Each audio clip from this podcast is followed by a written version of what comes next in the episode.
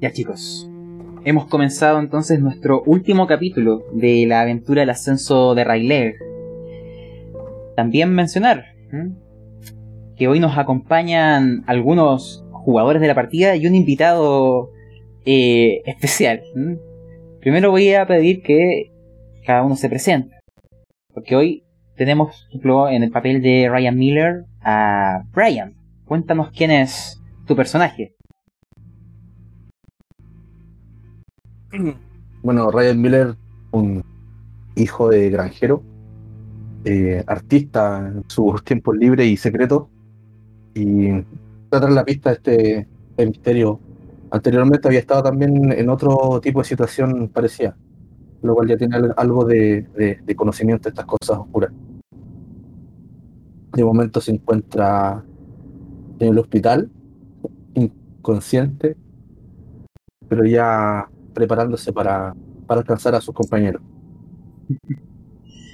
También tenemos a Guiliano representando a Victoria de la Rosa. ¿Quién era Victoria? Victoria es la prostituta asesina. No encuentro mejor definición que esa. de dudosa moral, podemos agregarle también. A ver. Eh, tenemos ya evidencias para eh, sustentar aquello. Mm, también tenemos a, a, Gustavo representando a Robert Newman. ¿Quién era Robert? Bueno, Robert Newman es un periodista ya entrado en sus 40 años que mantiene activo un negocio familiar que es un periódico que tiene que desde la generación de su papá. Siguiendo las pistas, eh, terminó, bueno, metido en esta aventura en Valparaíso. Estuvo siguiendo las teorías de un psicólogo, el Herman Grede, que hablaba sobre cómo ciertos grabados eh, se repetían por todo el mundo. Él, en una de sus viajes para conseguir nuevas noticias para su periódico, terminó colándose adentro de unas ruinas, encontró un cuchillo con un grabado único en su tipo y bueno, después de escuchar un poco todo lo que fue la teoría de Hermann Grede y los otros psicólogos, descubrió que no es tanto así, que no es el único, digamos, grabado, así que siguió su, su curiosidad y ahora se metió en esta aventura en Valparaíso. Y también hoy tenemos un invitado especial de, de las aventuras de los pastas del viernes. Odan, ¿eh? Odan, preséntate y dinos qué haces aquí. bueno, yo soy Odan, eh, conocido también por varios personajes con los pastas. Entre ellos tenemos a Ah, con este me en blanco. Eh, mi actual personaje, Kevin Freaky. También tengo, tenía un personaje que murió en trágicas situaciones en un alcantarillado. Bueno, y otros más que han presenciado cosas muy oscuras. Y ahora me encuentro acá para poder traer una nueva noticia a estos investigadores. Un easter egg. Más que nada para darles contextos chicos. Y también mencionarles que Odan es famoso por ser el, pifias. Todos sus personajes terminan fallando y muriendo. Pero últimamente viene renovado con muchos éxitos en sus tiradas. Así que hoy va a estar fino.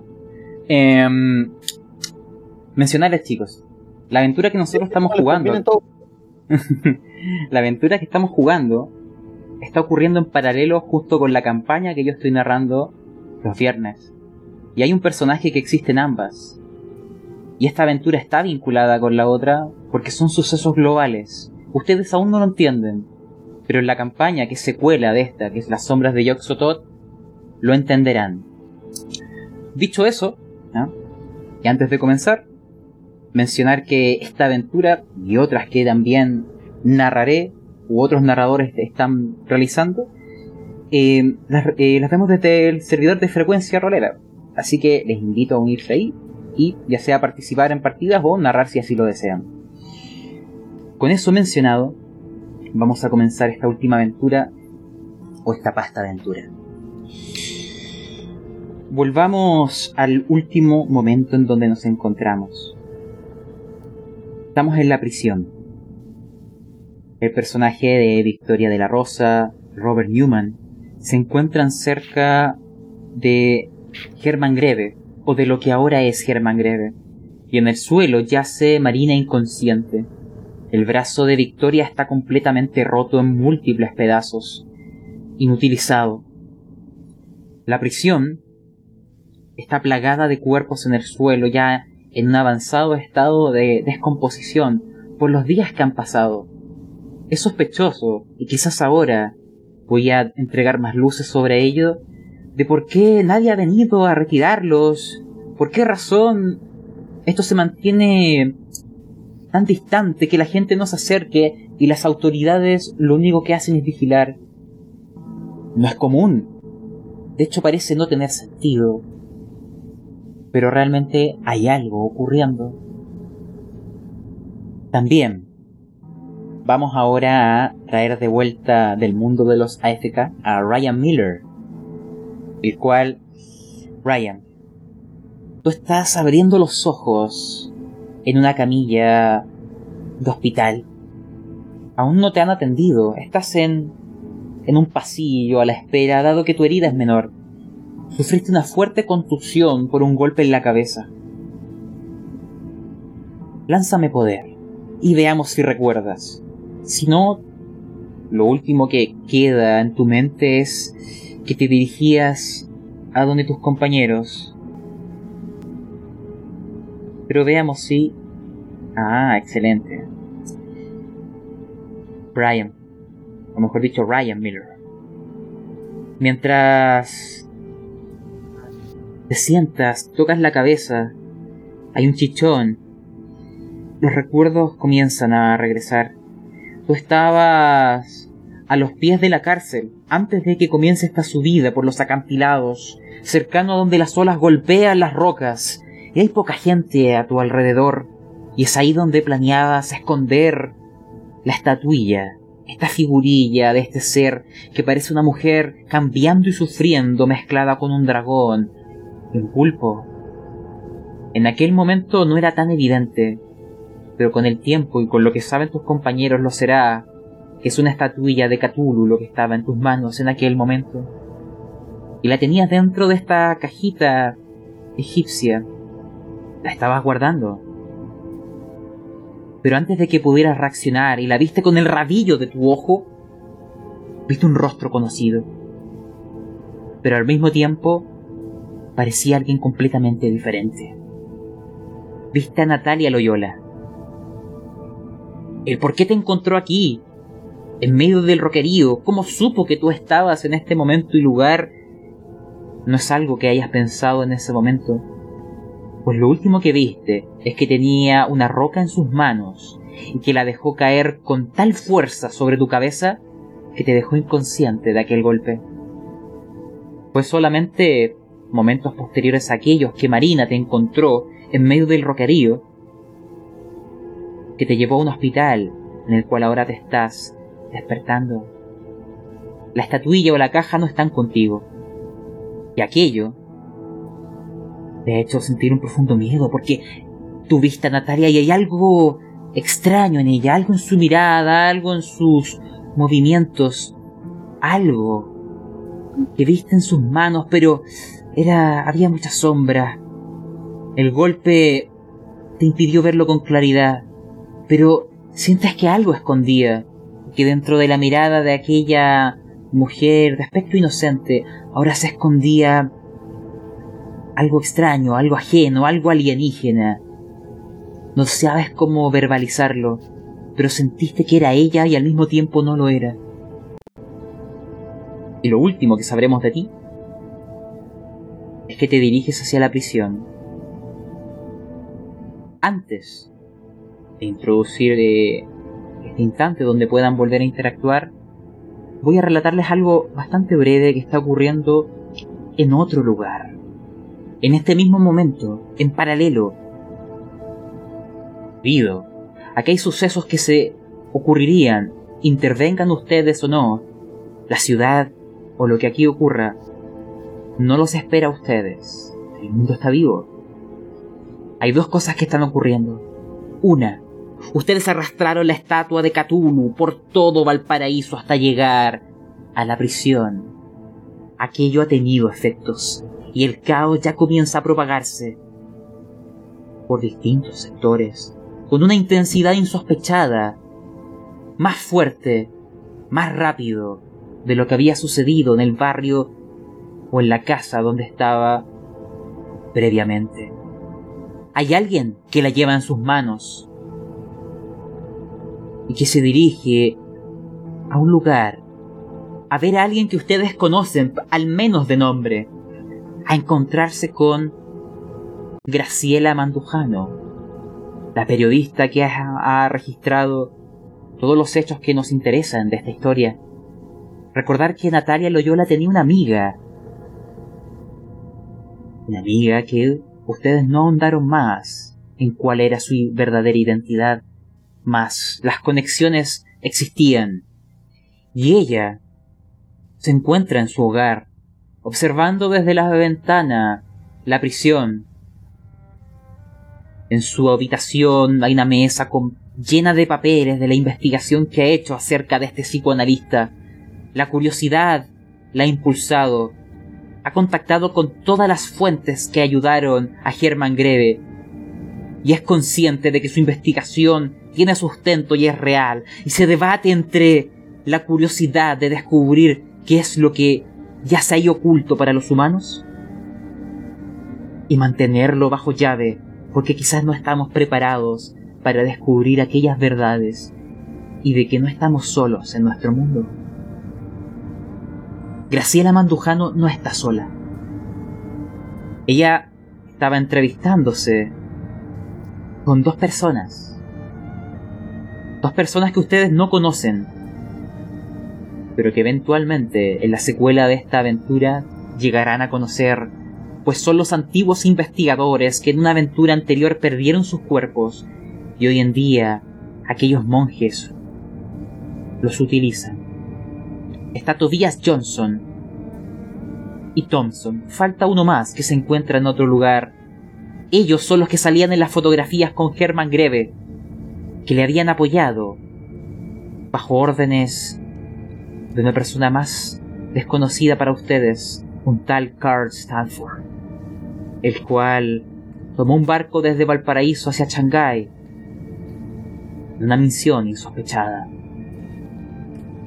Estos hombres han llevado ciertas evidencias con Graciela y han charlado distendidamente con ella, impulsándole, motivando y cultivando su curiosidad, mencionándole que estas verdades ella debe hacerlas públicas, que el mundo merece saberlo.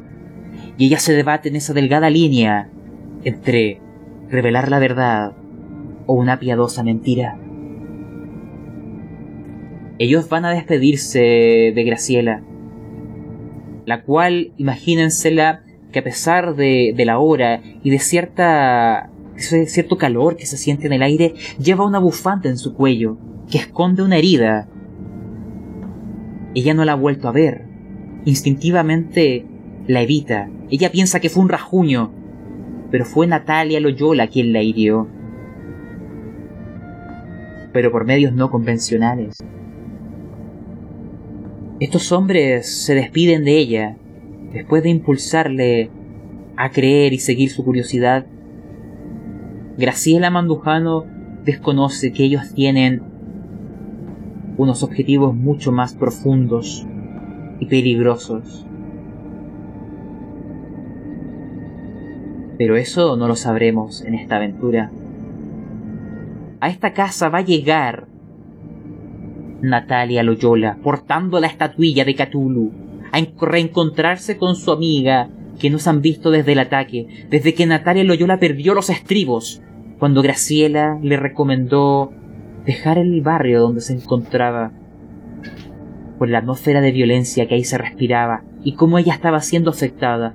Ella era su mejor amiga y lo notaba. ¿Qué, es lo ¿Qué ocurrirá en aquel encuentro?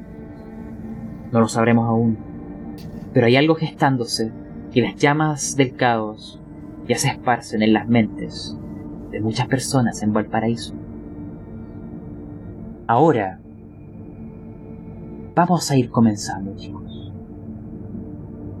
Vamos a comenzar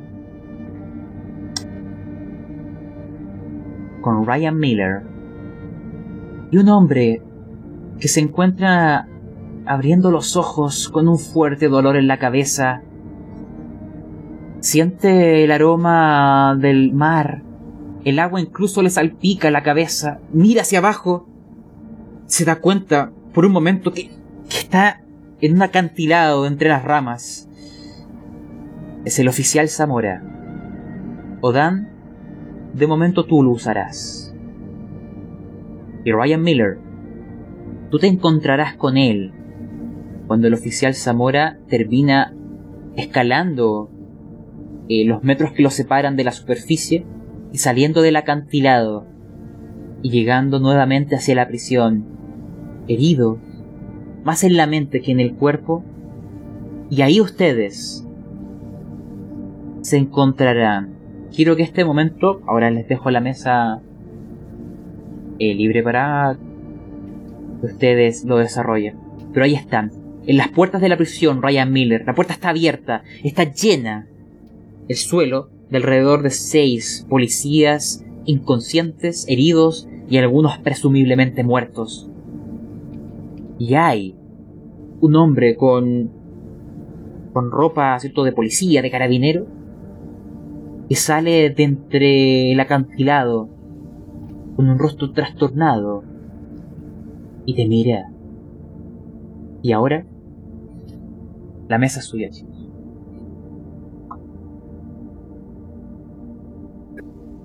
¿Quién eres tú?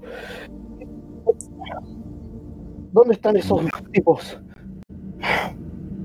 Yo, yo soy Ryan, ¿necesitas ayuda? Y lo intento ayudar a que termine de escalar y, se, se reincorpore a la planicie. Bueno, Gracias. ¿Qué fue lo que pasó? ¿Cómo terminó ahí abajo? No sé. Eh, estaba aquí. Habían tres tipos, dos mujeres y un hombre. Y de repente sentí un golpe fuerte en mi nuca. Desperté allá abajo. Ryan, Pareció lo que pasó a mí. a ti te describen, eh, imaginémonos que así ocurre, a tres personas que coinciden con tus compañeros.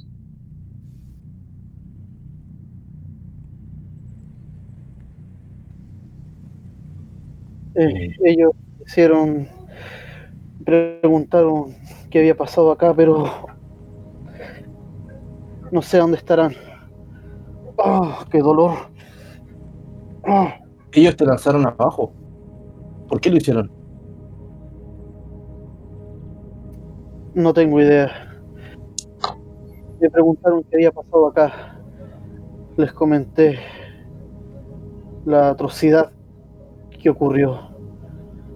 La muerte. La depravación. Dios, ¿qué hice? ¿Qué le hice, Dios?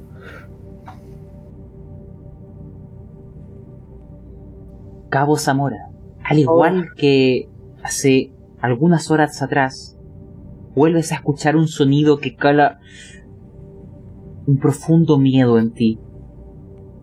Tú no volverás a oír este instrumento musical como antes, porque siempre despertará en ti profundos miedos. Escuchas un piano, el mismo piano que escuchaste cuando los gritos de ese padre que entró junto con dos soldados y dos perros la noche anterior, hace algunas horas atrás, porque es de mañana. Pero empezaste a escuchar el piano de nuevo, tu cuerpo tiembla, cada tecla te desarma. Es como si fueras una marioneta a la cual le cortan los hilos, te desparramas en el suelo. Y Ryan, tú contemplas todo aquello. Acciones y cambiamos al, a los demás. Primero le pregunto, amigo, ¿estás bien? ¿Vas a estar bien si te dejo acá? Necesito entrar. Ahí estás seguro. Solamente ha salido mal de ahí. No hay nada que valga la pena entrar a rescatar. Me temo que mis amigos están adentro y necesito advertirles de algo que está sucediendo. Tengo que entrar sí o sí. Si es así, no te puedo dejar entrar solo.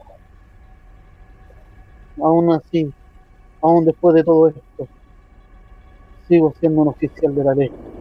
Y mi deber es vigilar y, y ayudar a cuidar a la gente. Te acompañaré. Pero no sé cuánto duraré así.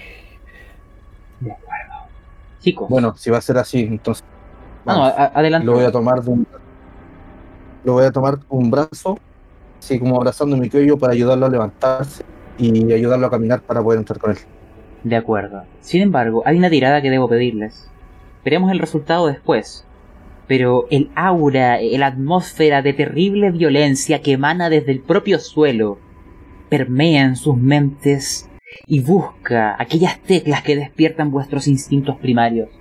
Lancen cordura para saber si les afecta, de si los motiva, de si asusa esas llamas que hemos aprendido a domesticar. ¿Cuánto me darás de comida? Ah, lanza un de 100 y vamos a darte 50. ah, muy bien. Y Ryan, oh. Ryan, solo para determinarlo después, lanza poder. Si fallas, sucumbirás ante estos instintos violentos. Y de momento, quítate un D3 de cordura, Ryan. Uh, fallaste todo. Ya, quítate un D3. Ten en mente que tendrás que dejarte llevar por la violencia vas a preferir la violencia cuerpo a cuerpo. Es mejor que sientas la sangre en tus manos. Pero lo último que ustedes verán mientras adentran por la puerta, que está abierta, que da hacia un pasillo de roca, esto es una construcción antigua, un monasterio de siglos pasados. Hay un hall donde está como el recibidor, y habían tres senderos, uno que daba hacia el patio, otro que daba hacia las celdas y comedores, y hay uno que da hacia una oficina. Actualmente la puerta está abierta, pero dentro hay brumas, como si hubieran atravesado la propia estructura, como si hubieran atravesado la propia roca. Y ven a un hombre ahí, un hombre escribiendo. Hay una especie de libro que parece manchado en sangre. Y este hombre escribe sin mirar el libro, desesperado, sin pestañear, como si estuviera observando algo, el fin de su vida. Y hay algo que parece estar diciendo, pero lo veremos después de ver qué está pasando con Victoria y con Robert Newman. Chicos, ustedes se encontraban junto al psicoanalista Hermann Greve, o lo que queda de él mientras él se controla por evitar asesinarles.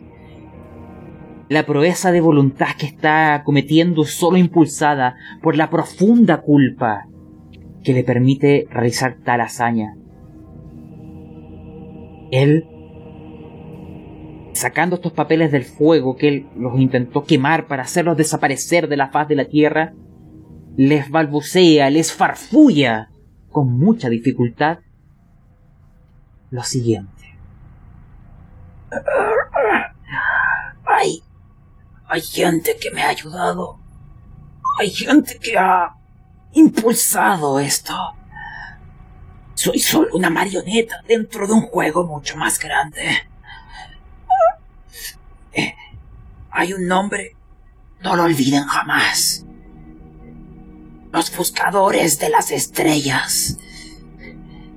Se han preguntado por qué nadie ha venido a este lugar. Hay órdenes de más arriba.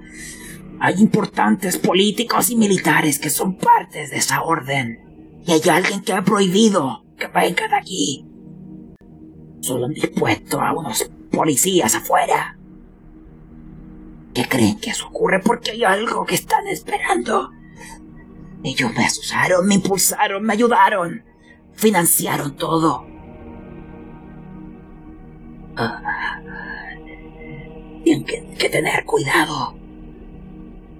Él les va a dar unos nombres. Unos nombres que para ustedes no significan nada, pero para Marina, que yace inconsciente en el suelo, son los nombres de sus antiguos compañeros. Les habla de un tal Tobias Johnson y otro que se llama Thompson. Les menciona que Ellos conocen más de lo que dicen. Son peligrosos. Son los líderes de esa orden. Tienen contactos acá en Chile, Argentina, Perú y otros países de Sudamérica y quizás de otros lugares del mundo. Hay algo ocurriendo. Tenga cuidado, necesito su ayuda. Yo... ah, yo ya no puedo hacer nada. Pero ustedes han de detenerle. Lo que... lo que descubrí no es como pensaba. Cthulhu no es una figura del subconsciente humano. No es algo que existe entre todas las culturas. Es real. Existe. Ahora que tengo estos sentidos más desarrollados, lo entiendo. Porque puedo escuchar su llamada. La llamada de Cthulhu. Siempre ha estado ahí. Pero hemos olvidado cómo escucharla. Yo lo he recordado. Me han obligado a recordar. La ciudad de Rayleigh existe. El fin se acerca. Mis esperanzas quedan con ustedes. Transmitan este mensaje. Busquen también a una mujer. Ella quizás también conozca este secreto. Quemen toda esa información. Busquen a Graciela Mandujano. Busquen sus notas y destruyanlas. El mundo no debe conocer esto. Purguen nuestro mundo de aquella influencia. Ayuden a los suyos y retrasen lo inevitable. Eso les dice el psicoanalista y hoy humanoide Herman Greve. Los que están conscientes ahí son Victoria y Robert Newman. Quiero saber qué es lo que le preguntan, qué es lo que quieren saber, pero él los papeles que tiene se los pasa a ustedes, los que están total o parcialmente quemados. Y como si sirviera para relajarle, él se sienta a tocar el piano, con estas extremidades conformadas de múltiples pseudópodos. Aún así, su talento solo parece haberse amplificado, y la melodía suena melancólica, triste, como si fuera un ángel caído que buscara la redención. Es una canción de culpa. Y ahí se encuentran ustedes. Son de actuar.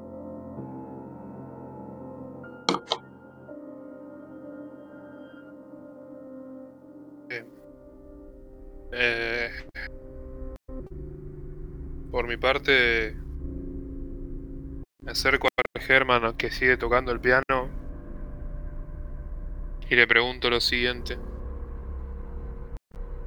¿Consideras que después de todo lo que has investigado, todo, este es el fin?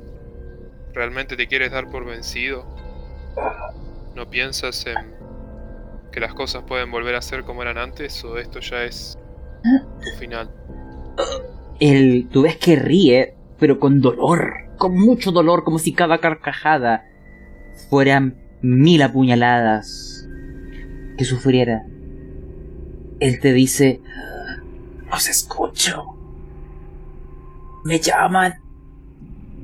Ya no hay vuelta atrás. Soy un vástago. Y ellos vendrán. ¿Los escuchas? Óyelos. Son voces. Son cientos de voces. parece estar delirando. Germán, una última pregunta que es lo más importante que quiero saber. Esta misma pregunta se la, hij- se la hice a los hijos de los Loyola, así que me gustaría consultártela a vos también.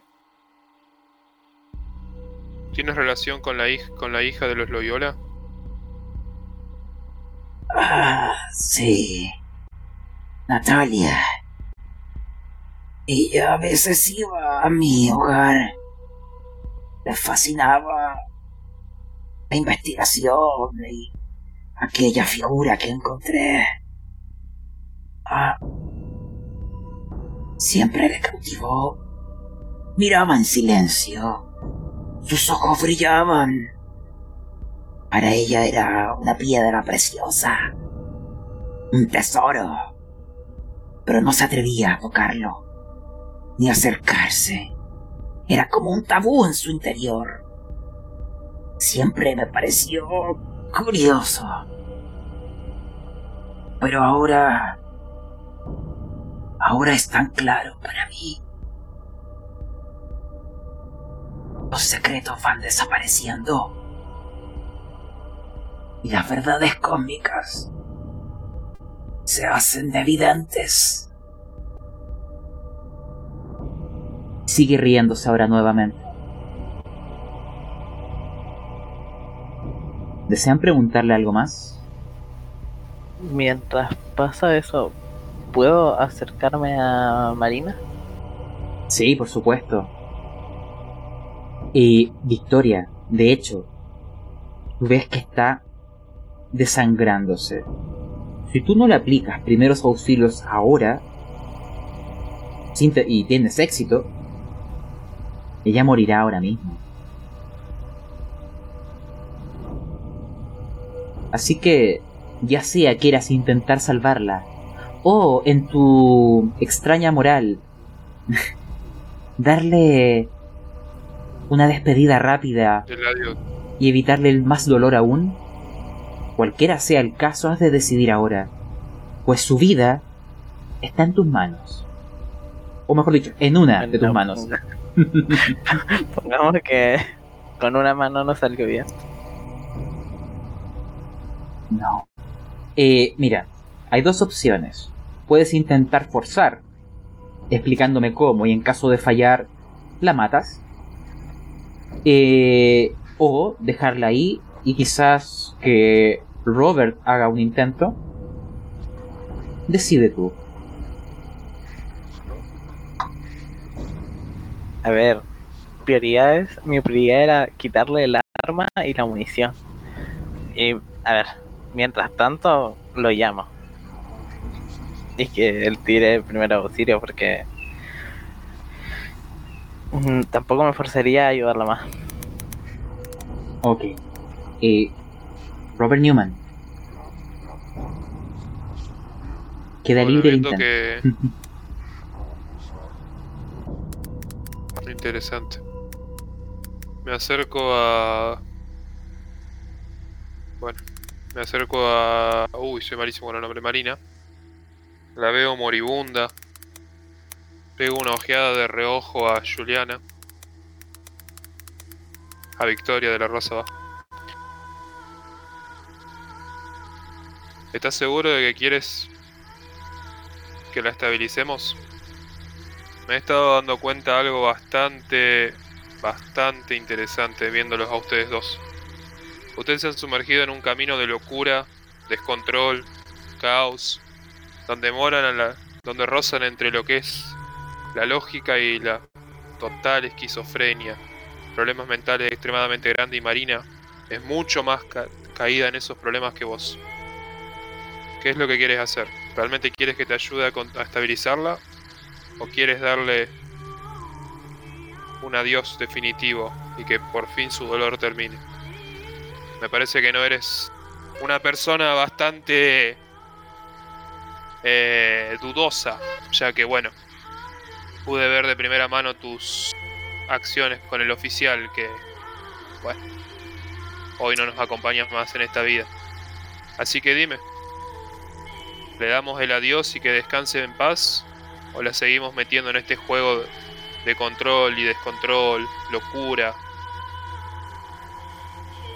A ver, para empezar, el, el oficial no murió, no lo maté. Quedó ahí colgando ya, ya sabrá él si salva o qué le pasa. Y segundo, no, no me parece correcto que empieces con, no, mejor la matamos antes cuando no querías que matara a un policía. No me, no sé, me parece una falla en ti. Hay una diferencia. Matar a una persona inocente, la verdad que no le encontraba el significado. Mucho más matarlo para que, bueno, tú sabrás bien por qué lo mataste. Pero otra cosa es Marina. Me he estado dando cuenta realmente que la chica no lo está pasando bien. Y estoy jugando en lo último que me queda de mi moral en, entre matarla y no matarla. Pero no por el, no por el tema de ser un asesino, no por el tema de nada de esas cosas. Sino por el tema de que realmente me gustaría de que ella encuentre la paz. Y noto que ustedes, y bueno, una carcajada y una sonrisa bastante amarga se me escapa. Parece que yo también me he metido en cosas en las cuales no hay vuelta atrás. Así que dime, si realmente quieres que la estabilice, te daré toda la ayuda que pueda darte, pero si realmente quieres que ella sea feliz, me parece que, que seguir con vida no es, la, no es lo que ella realmente quiere. Va, no es lo que le llevará realmente a la felicidad.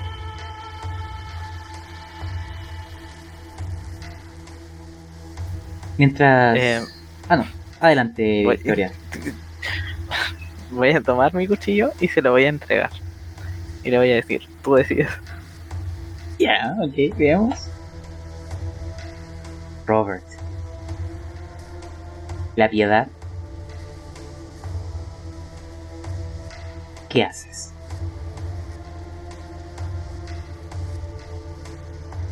Cuando era chico, mi papá siempre nos hizo trabajar demasiado. Normalmente siempre me preguntaba una sola cosa. ¿Cómo sería yo cuando fuera grande? ¿Sería como él? ¿Un desgraciado que capaz nunca nos dio el amor suficiente? ¿O una persona que realmente se preocuparía por los otros seres humanos? Realmente siempre me pregunté lo mismo. No lo sé.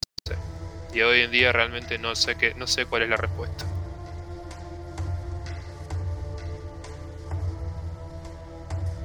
Bueno.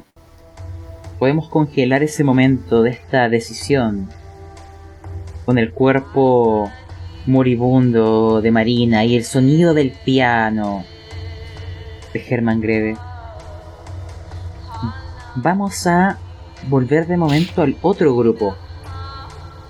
Recordar, ustedes están justo en el vestíbulo donde buscaban a sus compañeros, pero en un salón, en una habitación donde hace momentos atrás sus compañeros hurgaron, investigaron, encontraron unos papeles, unas notas de, de alguien que relató los últimos momentos de la prisión. Ahora ven que la propia estructura fue infiltrada por brumas que atravesaron las paredes. No tiene sentido alguno. Y hay un hombre ahí. Escribiendo. Ahora, quiero saber qué hace Ryan con aquello y luego que Odan lo secunde.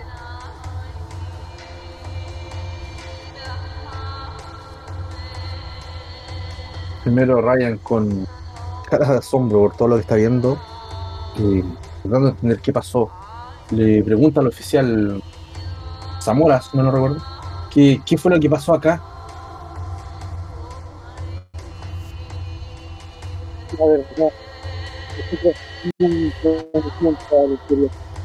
no se te escucha, ¿eh? por si acaso.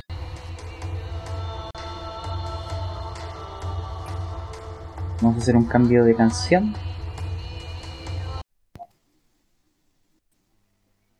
¿Aló? ¿Se escucha ahora? Ahora sí. Ahora sí.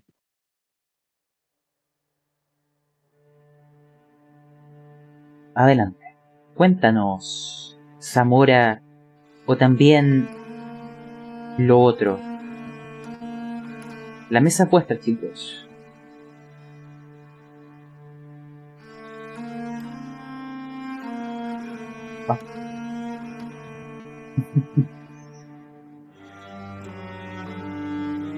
Ryan, mientras te comento,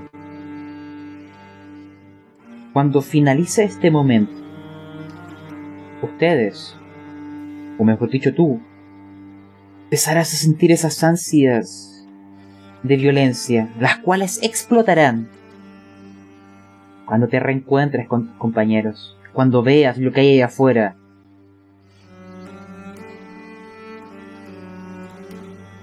Odan, ¿has vuelto? Sí, No. ¿me escuchan? Ahora sí te oigo. ¿Se escucha bien ahora entonces? Sí, adelante.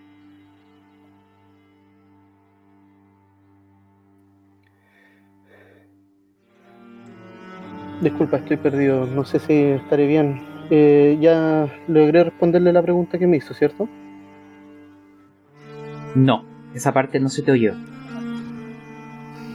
Ya, entonces repito que yo nunca entré aquí. A mí solamente me enviaron para ver el exterior de este lugar. Nunca ingresé a la cárcel.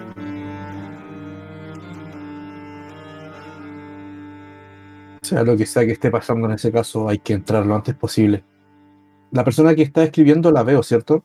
Sí, sí. Quiero acercarme a esta persona y preguntarle qué, qué fue lo que pasó acá. Si vio a estas tres personas que son mis amigos eh, entrar acá. Dejaré que Odan nos describa a esa persona y él mismo te responda. Tú ves a un tipo alto, de tez clara, no tiene, no tiene pelo, solamente una barba gris. Pero no es gris de edad, sino que tú le ves la cara y se ve joven. Es como el efecto que tiene una persona cuando recibe demasiado miedo y sus vellos capilares, sus pelos, todo su cuerpo se pone con canas, esa es la sensación que te da. Sus ojos están divagando por la habitación. Te mira a ti, se concentra en otro lado, te vuelve a mirar. Y mientras su mano, escribiendo con una pluma sobre lo que tú puedes asimilar que es una Biblia, pero desmesuradamente grande. Nunca había visto una así siendo portada por alguien. Es como las típicas Biblias que puedes lograr ver en una catedral. Él la tiene en la mano, mientras que con la otra escribe en ella. Logras divisar que la pluma está escribiendo con sangre. No es tinta normal. Ves que la levanta, se pincha su brazo, extrayendo sangre de ahí y sigue escribiendo. Y entre sus balbuceos escucha lo siguiente. Pobres almas desafortunadas, no saben el verdadero destino, no lo saben, no lo saben. Ellos verán ese destino en donde los rostros de piedra ven hacia el mar. La estudiante de vida tiene el conocimiento de las profundidades del universo, al igual que el profesor viudo, él también las vio. La, cegoda- la cegadora, el recopilador de acontecimientos, el artista y el salvador de vidas. Ellos tendrán que salvaguardar esta ciudad. Una vez que lo hagan, descubrirán la verdadera realidad, descubrirán la ciudad. Y ahí, ahí descubrirán lo es el verdadero terror.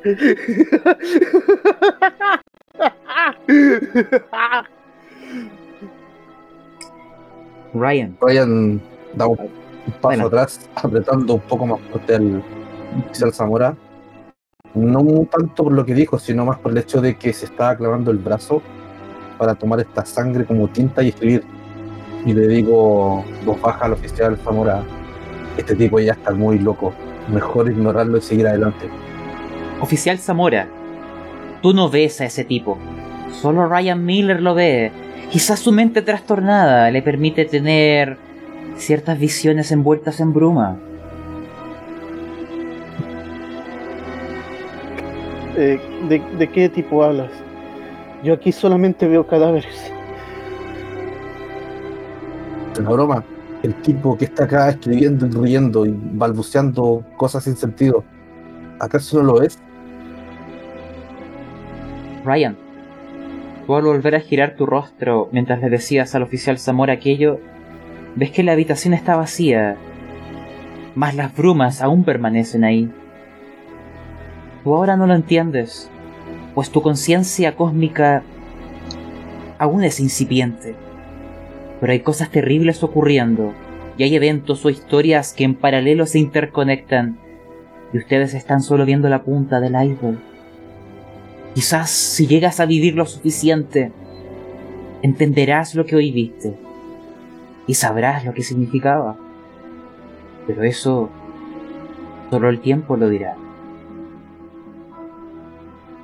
Chicos, y con esto los voy a volver a reunir. Con tu mente trastornada, Ryan, las visiones, los delirios.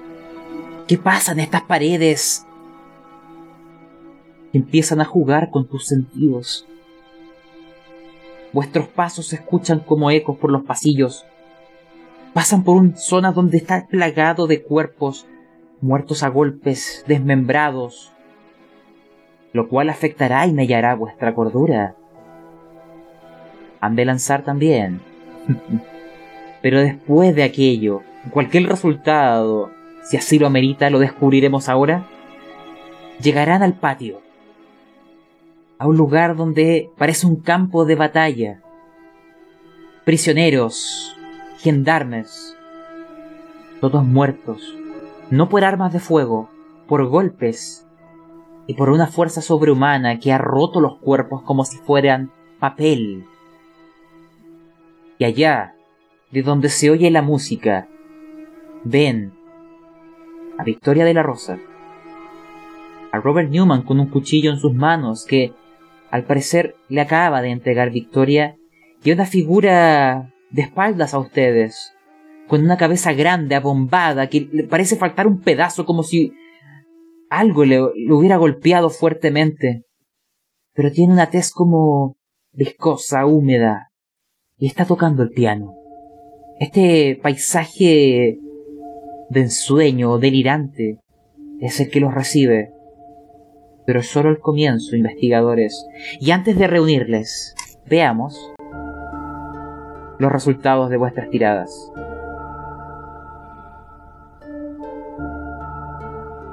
Lancen cordura. Ryan, vas en racha. Finísimo hoy día.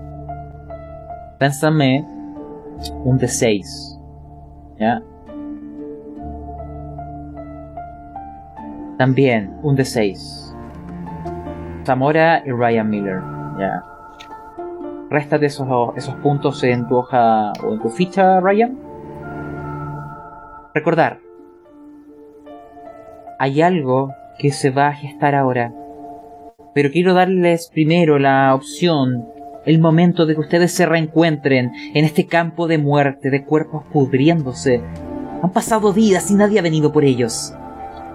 Ustedes no han oído lo que Herman Greve les ha comentado a Marina, Victoria y Robert, de que hay gente poderosa que ha impedido que vengan por ellos. Hay instrucciones que se han dado y policías que solamente las obedecen. Es de mañana, pero empiezan a notar a su alrededor Y para Ryan y Zamora es más extraño porque lo vieron adentro brumas. Y están ascendiendo por las paredes, acercándose, arrastrándose, retando. Mientras ustedes observan este campo de muerte y escuchan las melodías tristes. La mesa es suya. Veamos qué pasa con Marina y adelante. Yo, al ver esa criatura, tomo mi pistola, desenfundo y apunto de impresiono. No tienes Pero balas, no por si acaso. Sí, te han quitado todas las balas. No por lo mismo. Por lo mismo le tomé atención al tiro. Ya, ok. Disparas y disparas, no sale nada. Ryan Miller, ¿qué hace?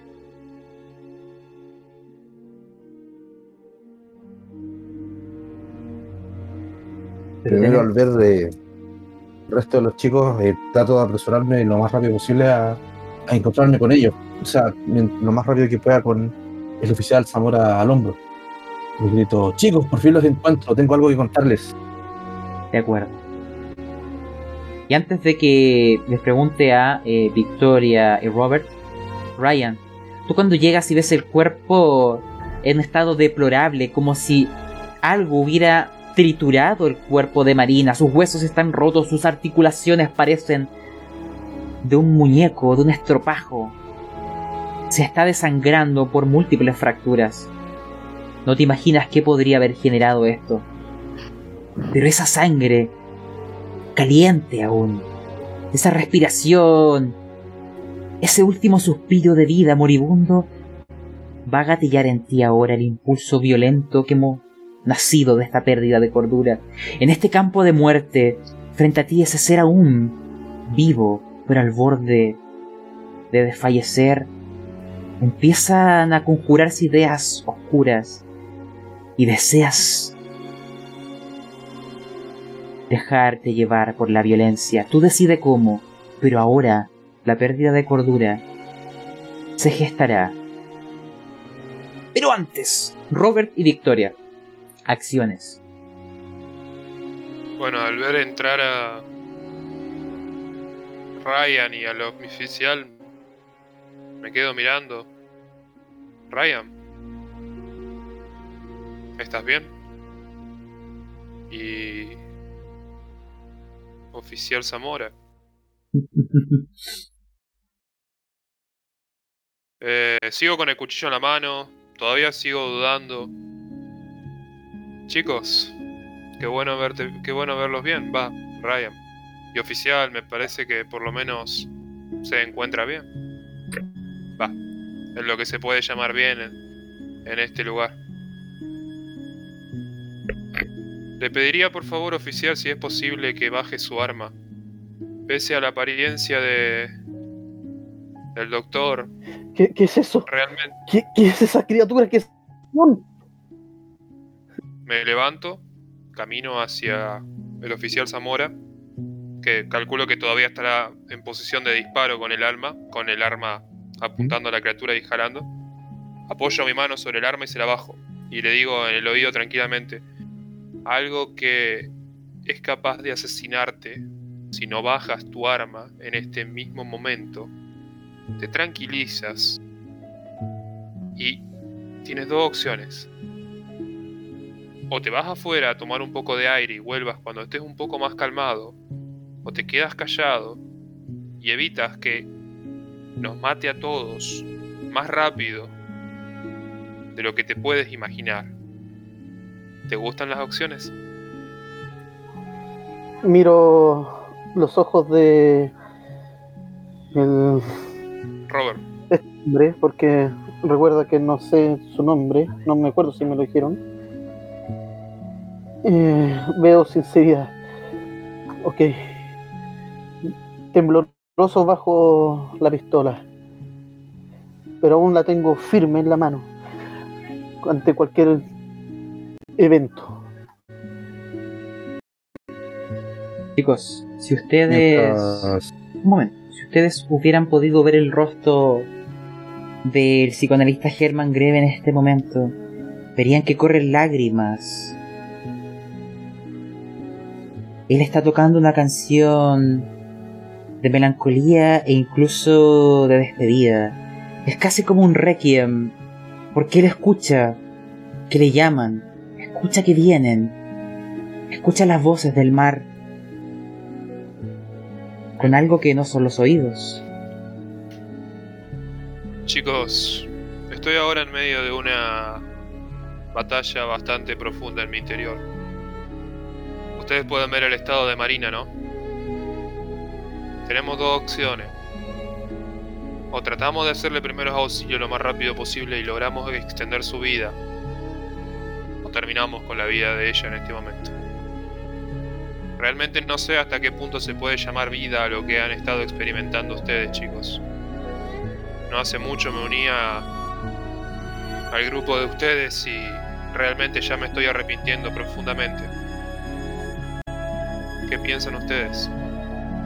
terminar con su sufrimiento y que pueda por lo menos encontrar paz en la muerte, o alargar su sufrimiento y que encuentre lo que tenga que encontrar en vida. Dejo también un poco la decisión en manos de todos ustedes. Eh, yo le voy a decir a, a Raya en inglés que se lo debe, que me ayude a salvarla. Porque si no, después, después lo voy a matar. se lo advierto. Y ella me había matar porque cuando, cuando estuvimos en, en la anterior partida, maté al vagabundo. Sí. Em, si desean salvarla o intentarlo, lancen ahora primeros auxilios. Será una tirada forzada y la podemos justificar en que hay más gente ayudando. Pero si llegan a fallar, no hay nada que puedan hacer para salvarla. Es su fin. Ryan Miller. ¿Son las manos del artista también las del ángel sanador? Que tus dados nos lo digan. Primeros auxilios.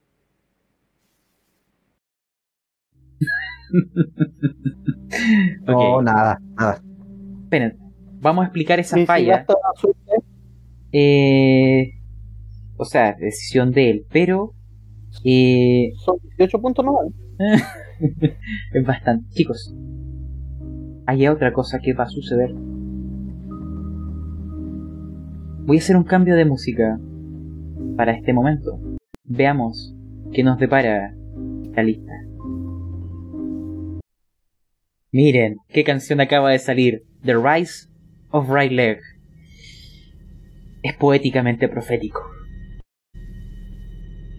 Chicos, a su alrededor, los bancos de brumas se siguen acumulando y han ascendido por las paredes y han empezado a descender por este campo lleno de cadáveres.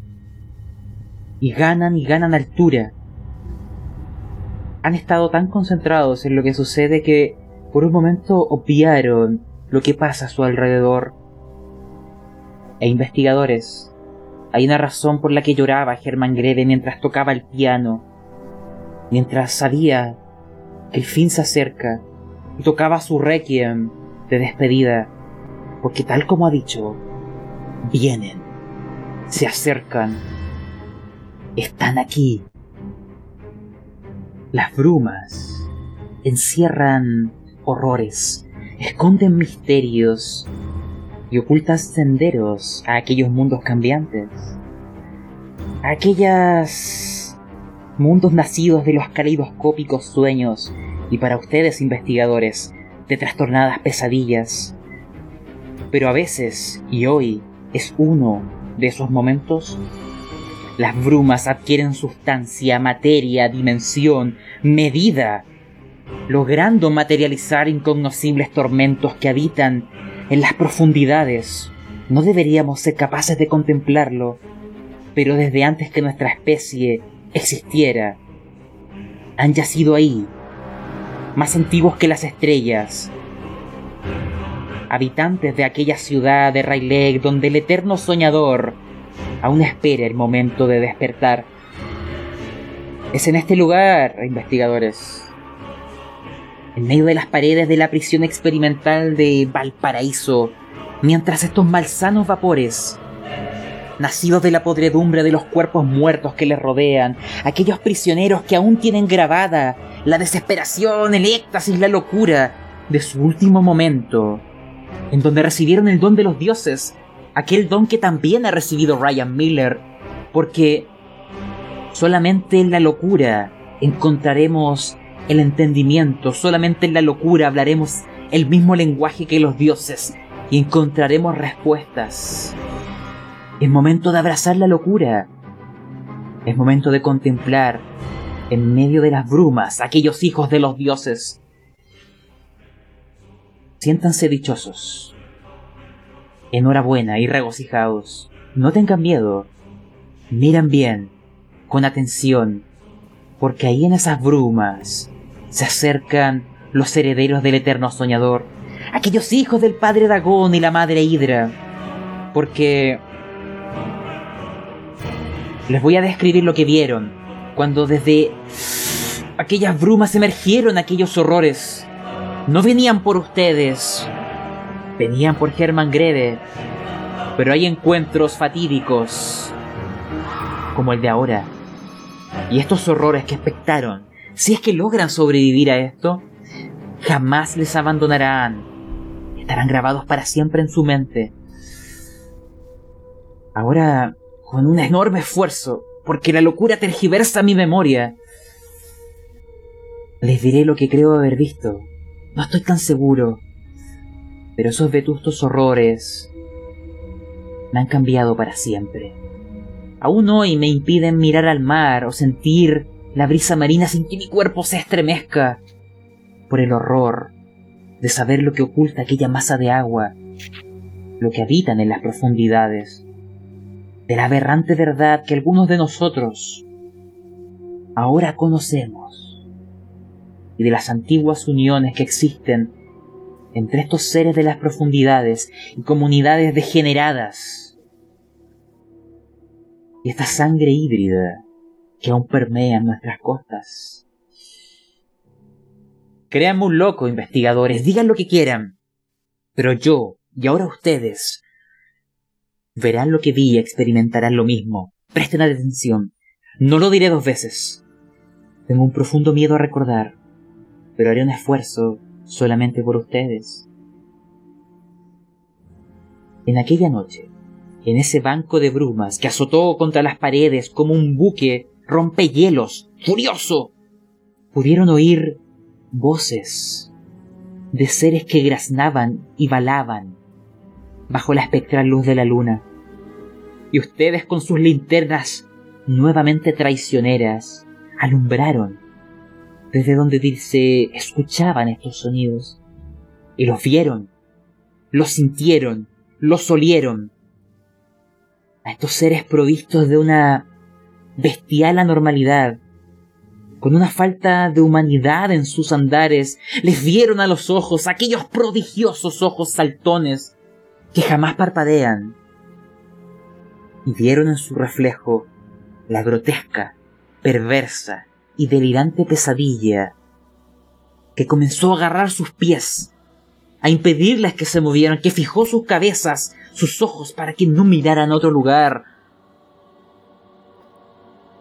y les obligó a ver a estos seres con tridentes, lanzas y hermosas tiaras doradas que adornaban estas cabezas de pez que coronaban aquel cuerpo similar al nuestro, similar al del psicoanalista Germán Greve, provisto de todos los dones del océano, de una piel reluciente, resbaladiza de color gris, con tintes verdosos.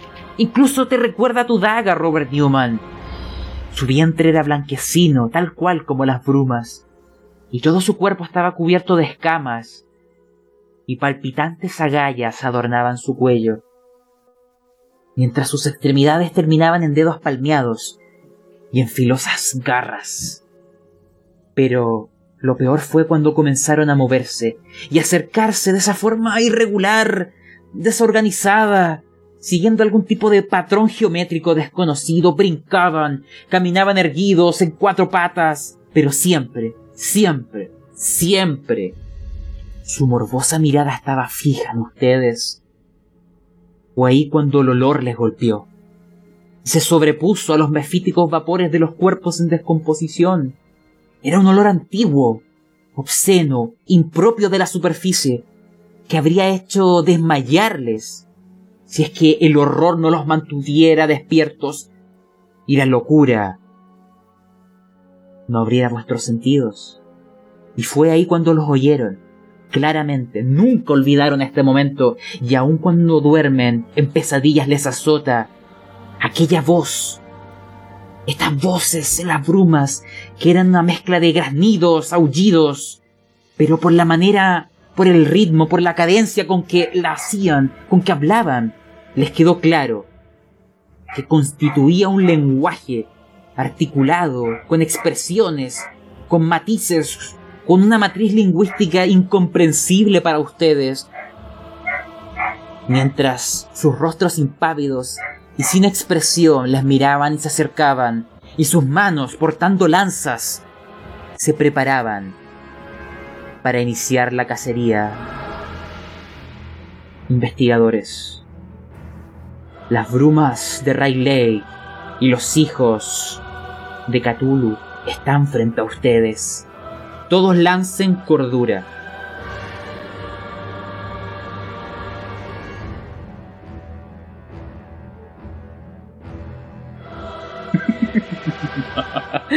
Ryan. Chao nomás. Oh. Ya. Ryan, tú ya estás en un estado terrible de locura. Tu violencia eh, se va a enfrascar contra estos seres. Tú lucharás. La violencia y los instintos primitivos te controlan. Vuestro destino es funesto. Robert Newman, lanza un D8. Porque quizás tu destino sea similar. ¿Quién sabe? Pero lo que van a... Uh, salvaste muy bien. Quiero que todos me describan. Los que han salvado. Sus mentes les protegen. Los que han fallado y perdido poquito, creo que también me lo cuenten. ¿Ah? Pero lo que van a ver, acá les dejo la mesa libre, es que Herman Greve, mientras tocaba eh, el piano en este requiem, porque él oía como verían por él, para traer de vuelta a este vástago hacia las profundidades. Una de las lanzas de estos seres. Ustedes no conocen sus nombres, pero nunca les olvidarán. Voló por los aires, atravesó las brumas y cayó sobre el cuerpo de Marina. Y así interpretaremos la falla que tuvieron. Esta lanza atraviesa su torso y da fin a su vida. Herman Greve no termina o no deja de tocar la música. Él sabe que no puede huir de esta llamada, que su cuerpo desea volver al océano, que ya no le quedan fuerzas. Y ahora les preguntaré a ustedes, y después de aquello, tendrán que iniciar su huida, salvo deseen quedarse junto con Ryan a luchar. Victoria de la Rosa, explícame qué sientes en este momento.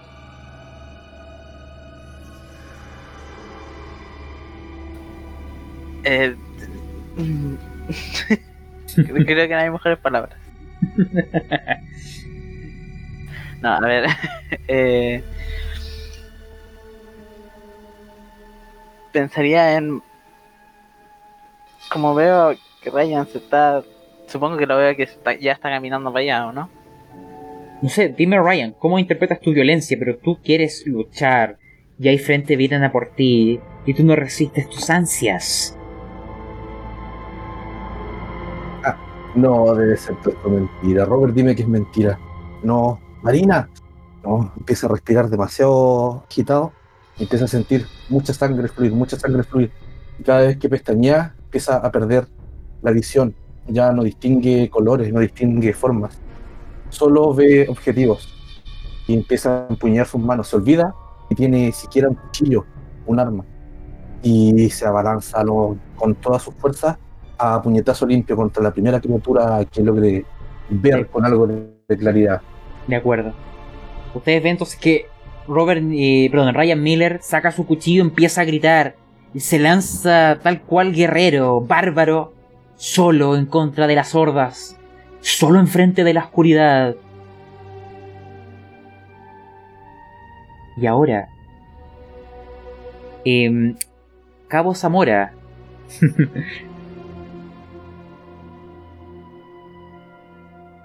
ah, fallaste cordura ahora que veo Cabo Zamora.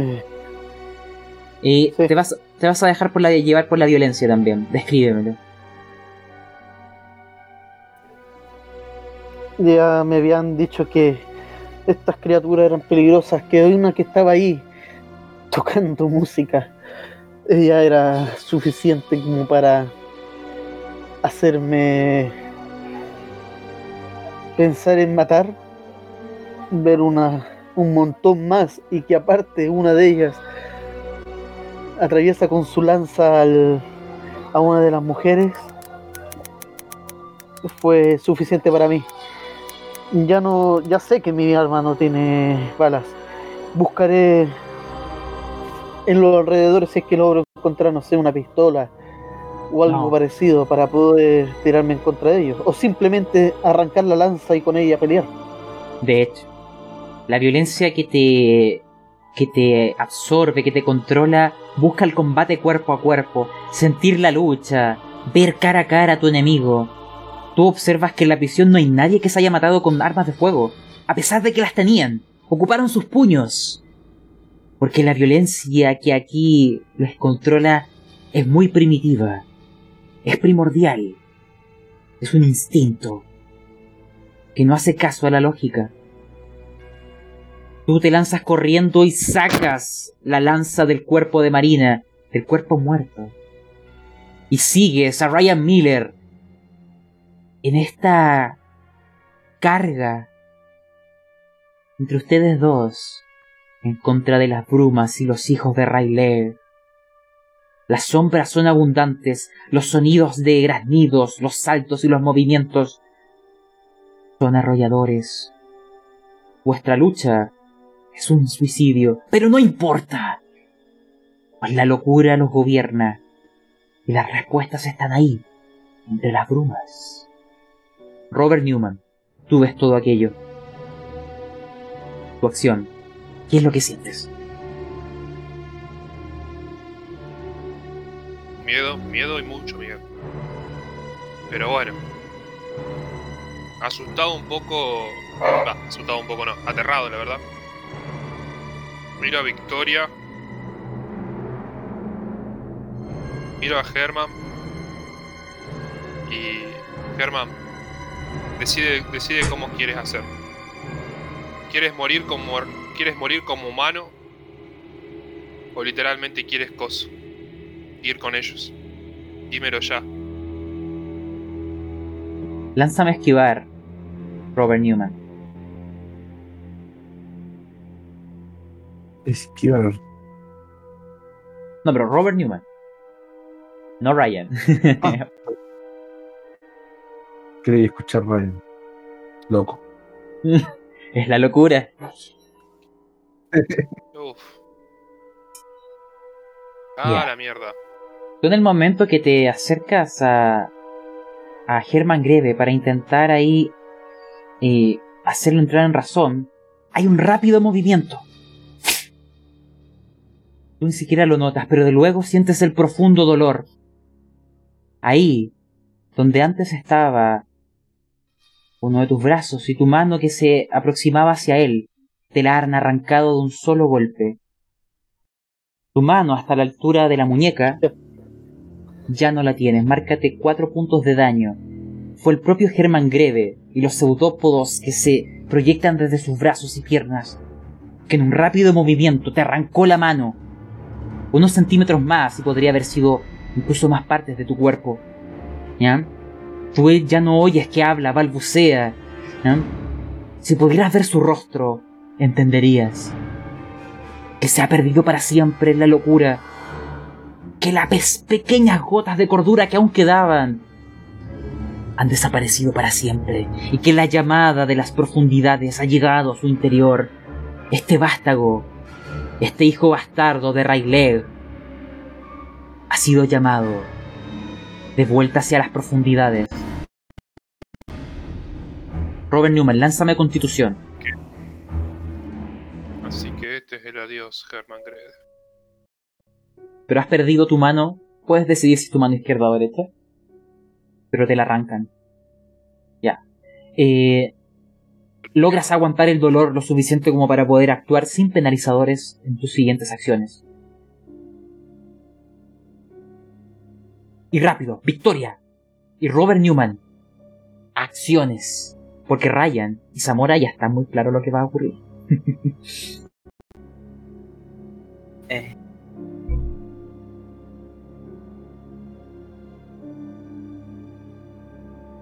Ya. Tomas una de tus armas, Victoria, y empiezas a disparar.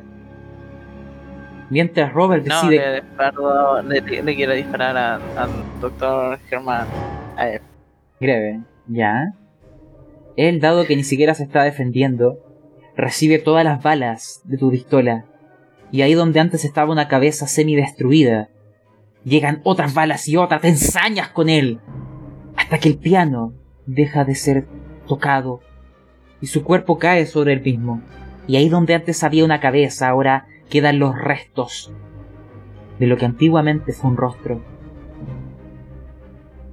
Y mientras les describo lo que ven frente a ustedes, Ryan Miller y el cabo Zamora se han lanzado contra estos seres y ven, para su horror, como una, dos, tres, cuatro lanzas atraviesan sus cuerpos y después de atravesarlos las sacan y los vuelven a perforar y lo que parecen ser risas, como balidos y granidos, se escuchan, disfrutan de esta carnicería, se vanaglorian en la muerte de vuestros amigos. Están ahora disfrutando aquello, pero sus ojos que no parpadean les miran. Ustedes son los siguientes. Quiero que Ryan Miller y Zamora me digan cuáles son sus últimos momentos, pero estas pérdidas de locura los han llevado a vuestras muertes atravesados por las lanzas de los herederos de Cthulhu. Ustedes no saben cómo se llaman, pero se los diré. Son los profundos. Descríbanme sus últimos instantes. ¿Qué pasó por la mente de Ryan Miller y Zamora antes de vuestra muerte? En el momento que estas lanzas atraviesan el cuerpo de Ryan, logra volver a recuperar su visión, empieza a distinguir estas criaturas y empieza a sentir el dolor en su cuerpo que hasta ahora no había sentido. Y se da cuenta que no era un sueño, que todo era real. Que su estado de locura no era una alucinación de una pesadilla, sino que era la vil realidad se da vuelta dentro de lo que puede solo para mirar a sus compañeros y da un último suspiro al caer al suelo. Ryan, te voy a permitir una tirada. Si la salvas, podrás ayudar a tus compañeros retrasando a estos seres. Puede ser fuerza o constitución. Elige tú. Fuerza va a ser. Lanza. ¡No! bueno, Ryan, has fallado todo. Todo, todo, todo. Espérate, espérate. Hace un último esfuerzo. Ya está tu suerte. Total, ya no lo voy a usar. Ya, ya que muere, mátate. ya puede tener sentido. Ya, sentido. Eh, tú- porque me- imagínate esta escena, las lanzas te han atravesado. En una especie de, de acto de fuerza heroica, tú puedes intentar retener esas lanzas dentro de tu cuerpo. Mientras te debates contra ellos y les das unos segundos más a tus compañeros en este último instante de lucidez. Una muerte heroica. ¿Quién sabe? Descríbemela tú. Será eso entonces, mientras estas lanzas empiezan a atravesar el cuerpo de Ryan, las detiene con sus propias manos para que no las vuelvan a quitar del cuerpo. Y entre lo que escupe sa- sangre y balbucea, le grita a sus compañeros, corran, corran mientras puedan. No se queden acá ni un segundo más. Solo corra, corra, corra. Con esas últimas acciones de Ryan, que murió tal valeroso bárbaro en el frente de batalla, el cabo Zamora, ¿cuál es su último momento? Mis momentos, mis pensamientos en este momento van hacia mis compañeros, hacia los que yo mismo maté. Pienso que sí, posiblemente este sea el final que me merezco. Posiblemente esto sea mi manera de pagar por mi pecado. Imagínense que si hubiera una cámara que apuntara el rostro del cabo Zamora en este momento, en su rostro no, había no habría dolor, habría una sonrisa por estar muriendo alcanzando la redención, el perdón de sus pecados, una muerte plácida dentro de las brumas y los horrores que aguardan. Lánzame también, fuerza o constitución. Vamos, te voy a dar 60%, así que da lo mismo eh, lanza. Y también podrás darle también una ayuda a, a los que aún están entre los vivos. Ya. Significa que hay una ayuda para Robert y una para Victoria. Así que ambos van a tener una ayudita. Eh, bueno, díganme si que de verdad quieren huir o quieren quedarse a enfrentar a lo que aquí está ocurriendo. Pero les menciono. Yo escapo. Ustedes ven alrededor de 8 de estos seres. 4 con, Ro con Ryan y 4 con Zamora. Las lanzas están en sus cuerpos y las están intentando sacar. Y estos dos hombres con sus últimas fuerzas las sostienen mientras la sangre emana de sus bocas y gritan a los vivos, a los que aún tienen esperanza, que huyan. Escuché que Robert huye. Victoria, ¿qué haces? Tristemente voy a correr. Ya. Les explico. Dada la heroica acción de vuestros compañeros, solo haré una tirada para cada uno de ustedes. Una lanza impulsada con la fuerza de estos seres volará, tanto para Robert como para Victoria. Mientras huyen, irá apuntando a vuestro cuerpo. Veamos si acierta.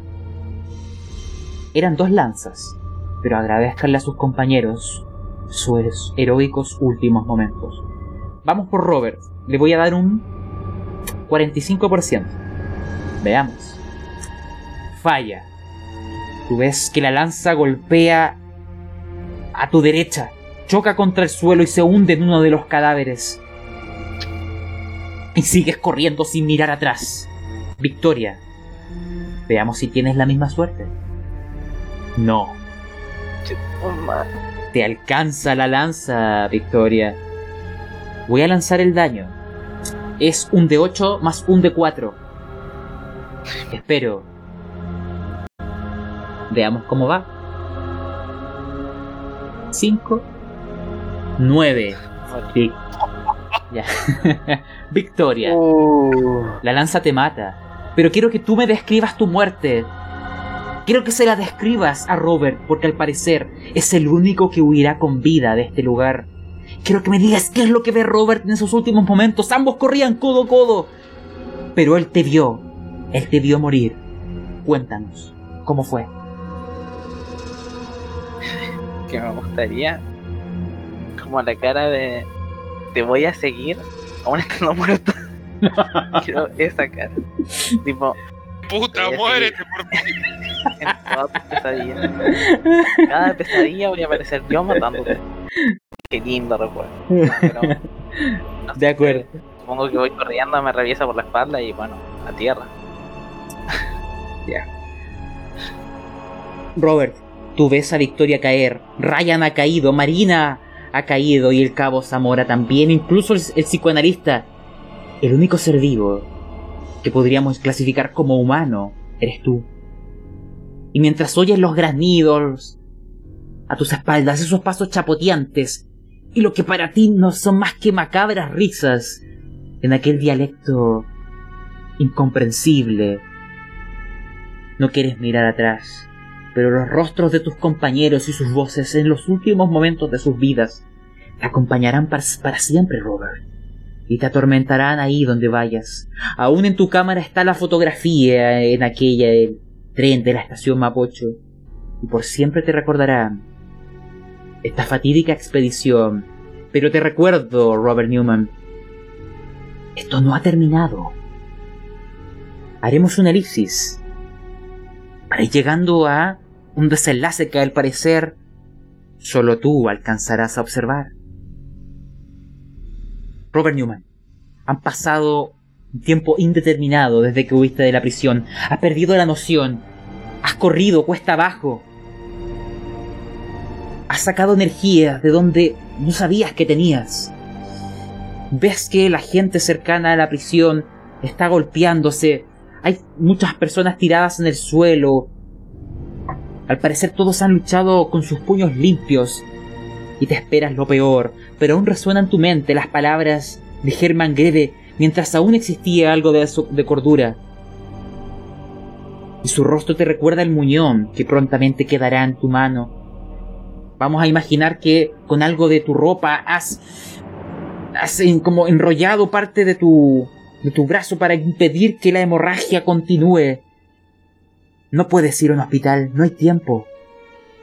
Hay algo está ocurriendo, lo notas en las brumas, lo percibes en el aire. Son las llamas de la locura. Y vamos a hacer un salto de, de tiempo. Imaginemos como una hora más. Donde tú llegaste corriendo siguiendo el consejo de Germán Greve a la casa de Graciela Mandujano. La puerta está abierta y las luces encendidas. La gente afuera se está enfrentando, peleando entre sí. Tú solo sabes que la estatuilla es capaz de generar tal efecto. Ryan Miller no alcanzó a contarles que, la, que se la habían quitado. Pero tus sospechas se confirmarán cuando entres. Encontrarás que Graciela Mandujano está en el suelo con un golpe en su cabeza sangrando ligeramente. Y en la mesa está la estatuilla, con unas marcas de sangre, y al mismo tiempo una mesa llena de papeles. Los mismos que te dijo Germán Greve que debías eliminar, quemar, desaparecer de la faz de la tierra, que otros no cometan su mismo error. Ahí te encuentras. Roberts de aquí en adelante estás solo. ¿Qué haces?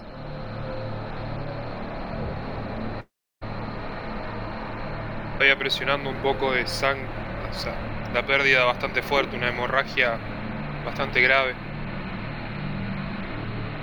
Veo la mesa.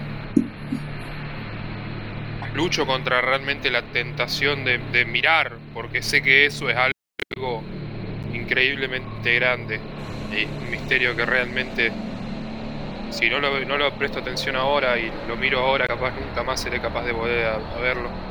Y recuerdo la imagen grotesca de Herman Grede, recuerdo en cómo terminó, recuerdo en todo eso y agarro una lámpara que haya ahí con un poco de aceite, la lámpara de aceite para dar luz. Con lo que tengo de fuerza trato de sacarlo para poder sacar el aceite de la lámpara y lo esparzo arriba de de los papeles, evitando mirar. Realmente hago toda la fuerza posible para no prestar atención. Tiro ahí el aceite en todos esos papeles. Meto mi mano derecha, que es la única que me queda actualmente, en el bolsillo interior de mi chaqueta. Saco mi encendedor. Justo en ese momento, hago fuerza. La mujer que está en el suelo te agarra el pantalón y te dice, ¡Alto! ¿Qué estás haciendo? Salvándonos a todos de la locura. y como digo eso, tiro, tiro el, el encendedor arriba de los papeles. Obviamente prendido. Los papeles fuego, calculo, con el- comienzan a quemarse. Y con ellos, la investigación de esta periodista, de esta Graciela Mandujano. Ahora solo en su memoria estarán lo que ella había encontrado. Voy a imaginar que, que la sacas de la habitación para que eh, no- las llamas no le dañen a ella. ¿Ah? Salvo me Realmente digan. Estoy, lucha- estoy luchando contra eso. Estoy luchando contra eso en mi cabeza, pensando lo de lo siguiente, porque pensaba exactamente lo mismo. Lo que ella tiene investigado todavía sigue en su cabeza, por lo cual, digamos, ella es un peligro potencial a un grado superior, porque puede volver a escribirlo, investigar y todo. Y no sé hasta qué punto es una amenaza distinta de Herman Grede. Pero me atengo a la último gramo de moral que tengo como ser humano y la levanto o sea, la- le, hago, le ayudo para apoyarse y salir de la casa así. Tú escuchas que ella balbucea porque el golpe en la cabeza aún la tiene atontada. Y balbucea el nombre de Natalia Loyola. Natalia Loyola. Natalia, no lo hagas. Lo repite, no lo hagas, no lo hagas. No vale la pena. Hay verdades que es mejor olvidar. Eso es lo que ella dice, entre balbuceos, mientras las sacas de ese lugar y sus papeles se queman. Solo en su mente ahora yacen los descubrimientos que hizo. La última heredera de las investigaciones de el psicoanalista Hermann Greve.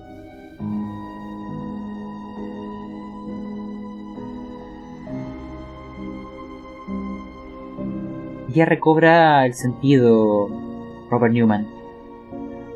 Ella no tiene idea quién eres.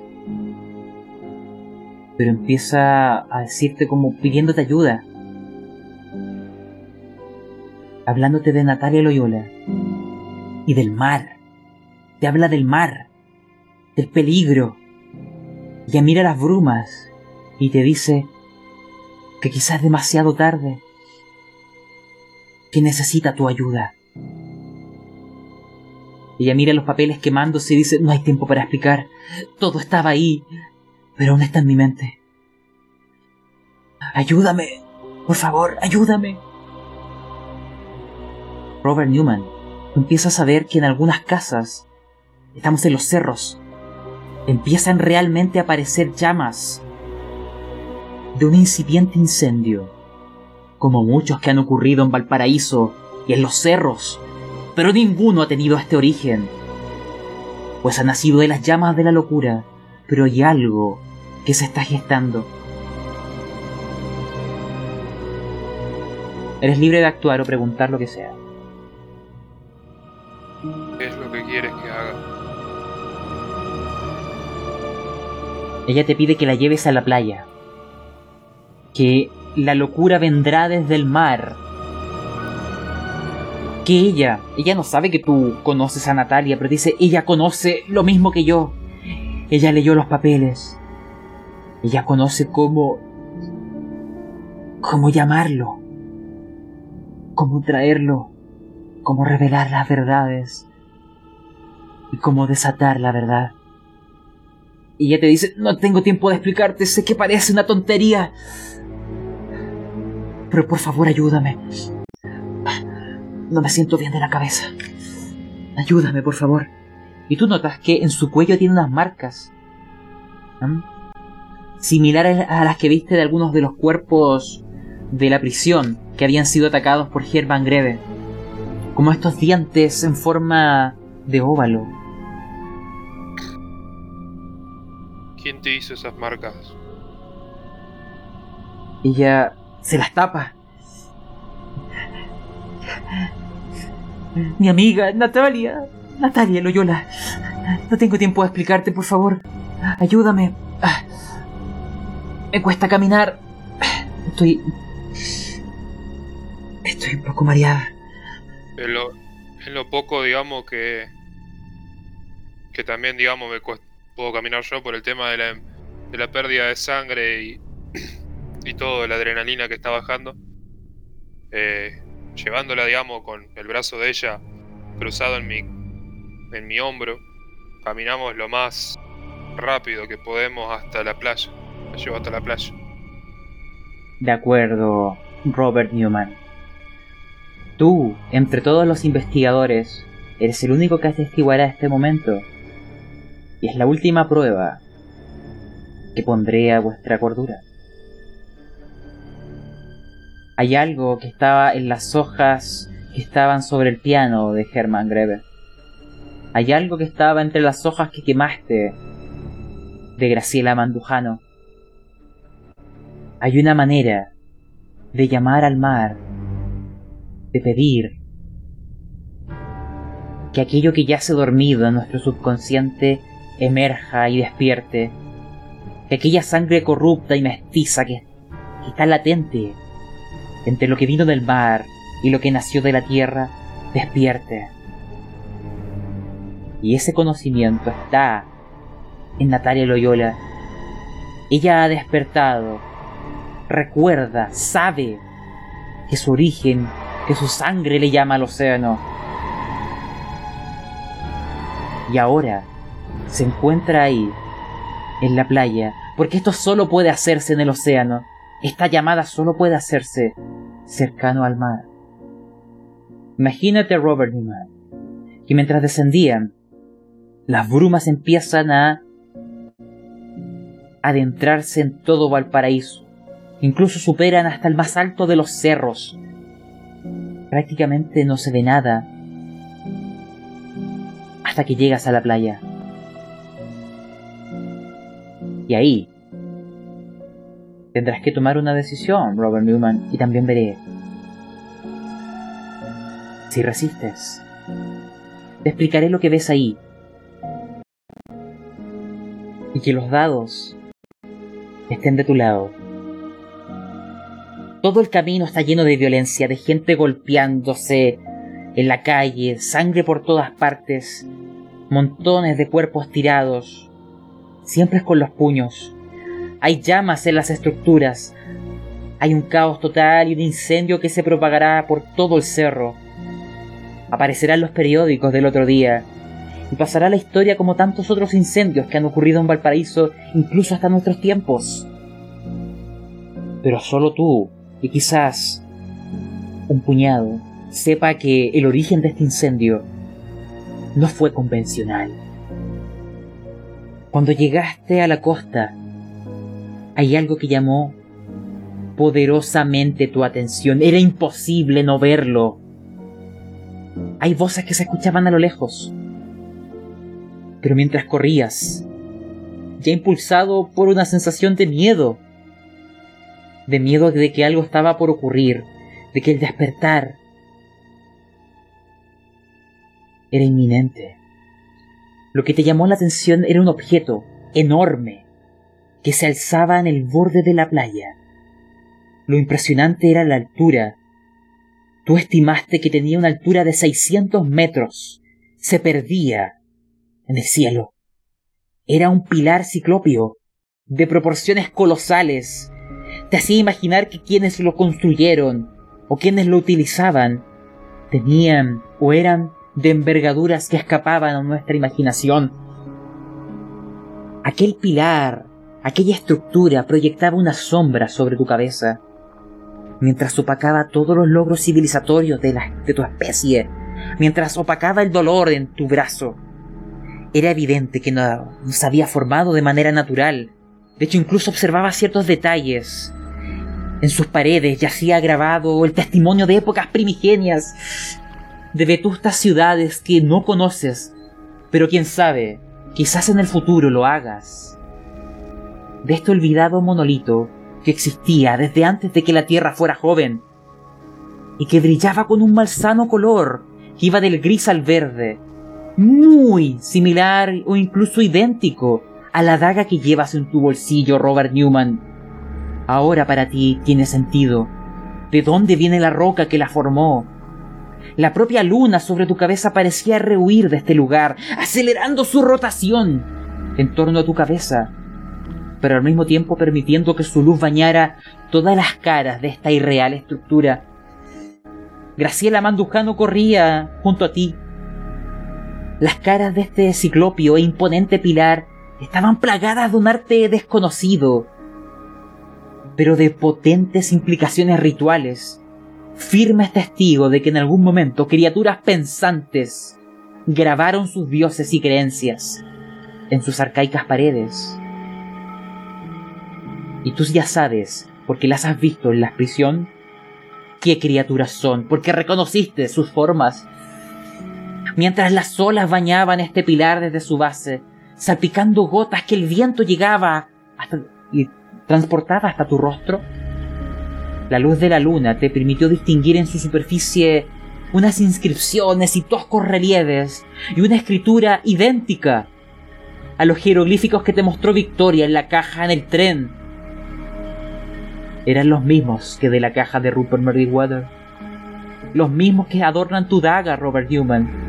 Los símbolos parecen representar esquemas acuáticos, peces, anguilas, pulpos, crustáceos, ballenas y demás, pero algunos representan seres marinos antropomórficos, desconocidos para la biología, olvidados para nuestra especie, pero inolvidables para ti, pues son quienes asesinaron a tus compañeros.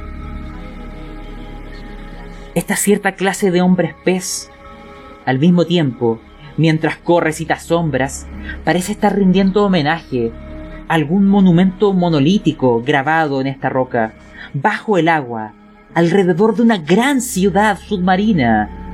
Y también viste algo que indudablemente eran representaciones de seres humanos siendo entregados a estos hombres pez en ofrendas por otros seres humanos. O incluso observaste unas relaciones más morbosas en donde los hombres pez copulaban con mujeres humanas y daban a luz una progenie prohibida y una sangre mestiza que hasta el día de hoy inunda nuestros cuerpos. No me atrevo a seguir describiendo lo que observaste, Robert. El mero recuerdo me produce inconfesables sensaciones terribles implicaciones cósmicas que me llevarían a, a la locura. Pero estas grotescas concepciones que la naturaleza no debería permitir que coexistan junto a nosotros, estos seres tan humanos, pero al mismo tiempo tan alienígenas, estarán grabados en tu memoria. Incluso si no supieras lo que ahora sabes, podrías confundir estas cinceladuras con dioses imaginarios de alguna tribu pescadora o marinera, de una repugnancia tal que volvería loco al más atrevido de los antropólogos. Pero tú sabes que es real y que el océano oculta sus más profundos secretos, mientras la humanidad navega en océanos de ignorancia. Fue cuando llegaste a la base de esta enorme estructura, de esta de esta sombra ciclopia de la ciudad de Railé, de esta visión constreñida, compacta, de una ciudad que ya se oculta en donde su eterno soñador Cthulhu espera durmiendo, mas no muerto. Le viste. Viste que, golpeando el agua y gritando, ella, Natalia Loyola, y otros, con sus cuerpos desfigurados, porque sus genes, su sangre había despertado, esta sangre prohibida, este resultado de antiguas hibridaciones, ha despertado y han llamado a los suyos para que todos despierten y escuchen la llamada del océano. Esa llamada que oímos al nacer pero olvidamos cómo oírla ir creciendo. Pero ahora para ellos, y puede que para ti, Robert Newman, porque lanza cordura, sea evidente, es tiempo de que escuches la llamada de Cthulhu. Te llama. El mar te espera.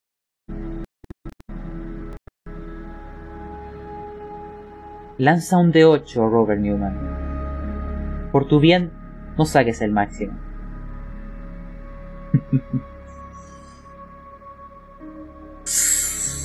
Uh.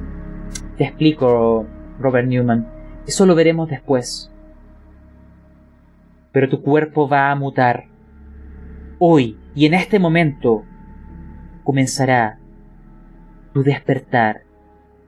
Descubrirás que tú, por tu cuerpo, por tus venas, también corre esta sangre marchita también eres heredero de este estigma, de esta maldición, que eventualmente te hará despertar por completo y algún día perderás tu humanidad.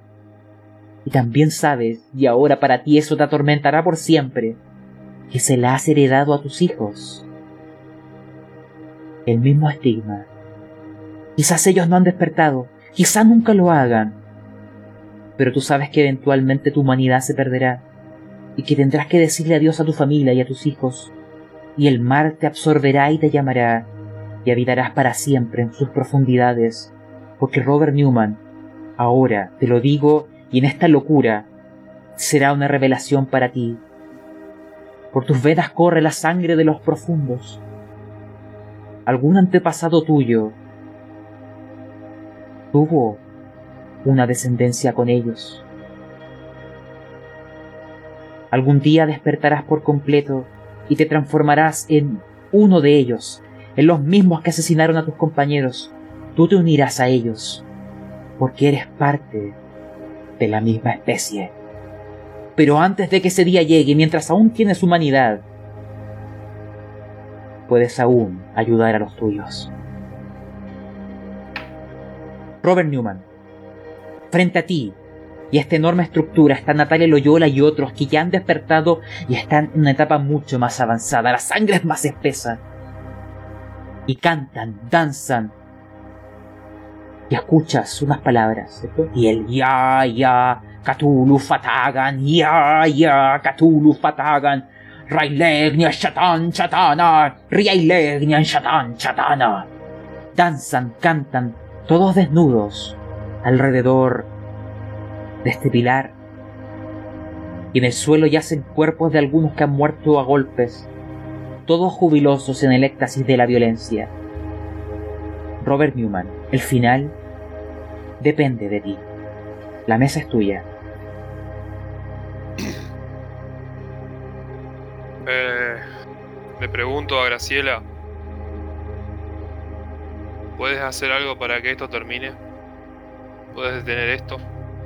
Tú la ves a ella sacando un arma. Ella te dice sí. Voy a terminarlo ahora. Su intención es matarlos, claramente. En especial a Natalia, que es la que está dirigiendo el ritual. De hecho, tú ves que su cuerpo, ahora lo ves por fin, sus manos, lo que nunca antes vieron. En sus manos hay unas bocas, en las dos. Unas bocas con dientes afilados, de las cuales salen unas prolongadas lenguas tentaculares similares a las de Herman Greve. Los ojos de Natalia ahora son grandes y saltones, y no pestañean. Y en su cuello se ven agallas como las de un pez. Graciela Mandujano conoce el ritual, ha tomado la decisión de sacar un arma y usarla.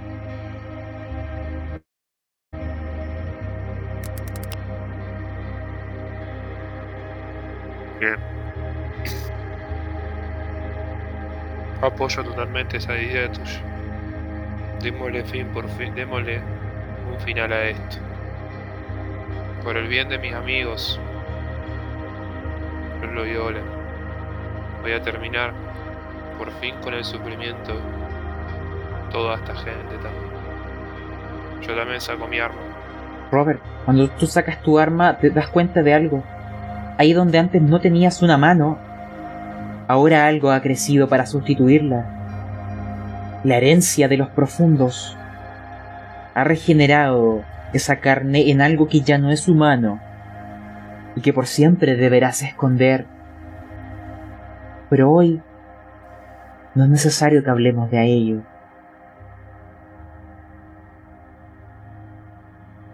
Pero, ah, lánzame inteligencia también, porque perdiste 7 puntos de cordura.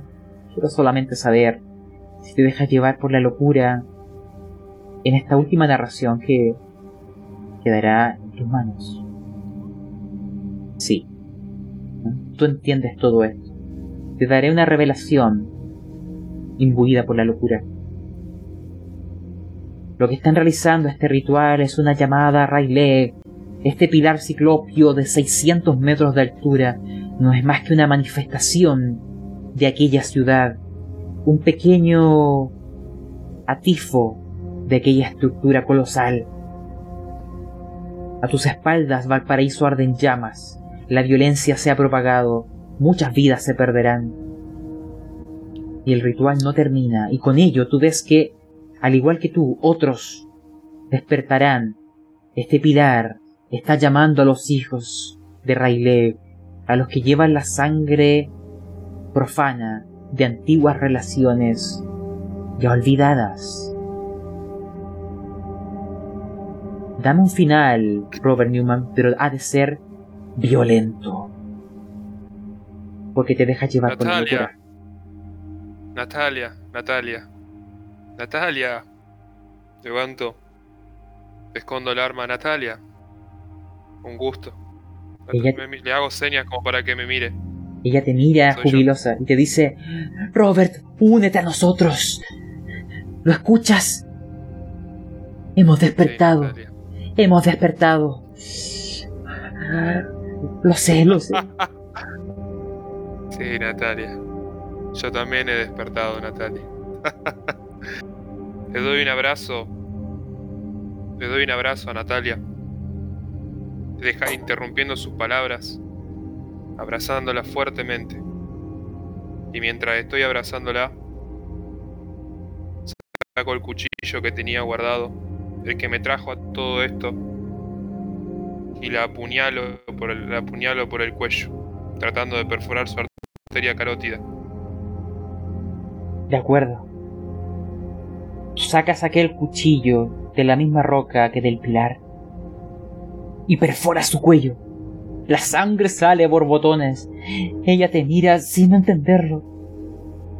Tu mano toca tu rostro. Su mano toca tus manos. Esa mano que ya no es humana. Esa mano que ya es de los hijos de Rayleigh. Y te dice, pero Robert,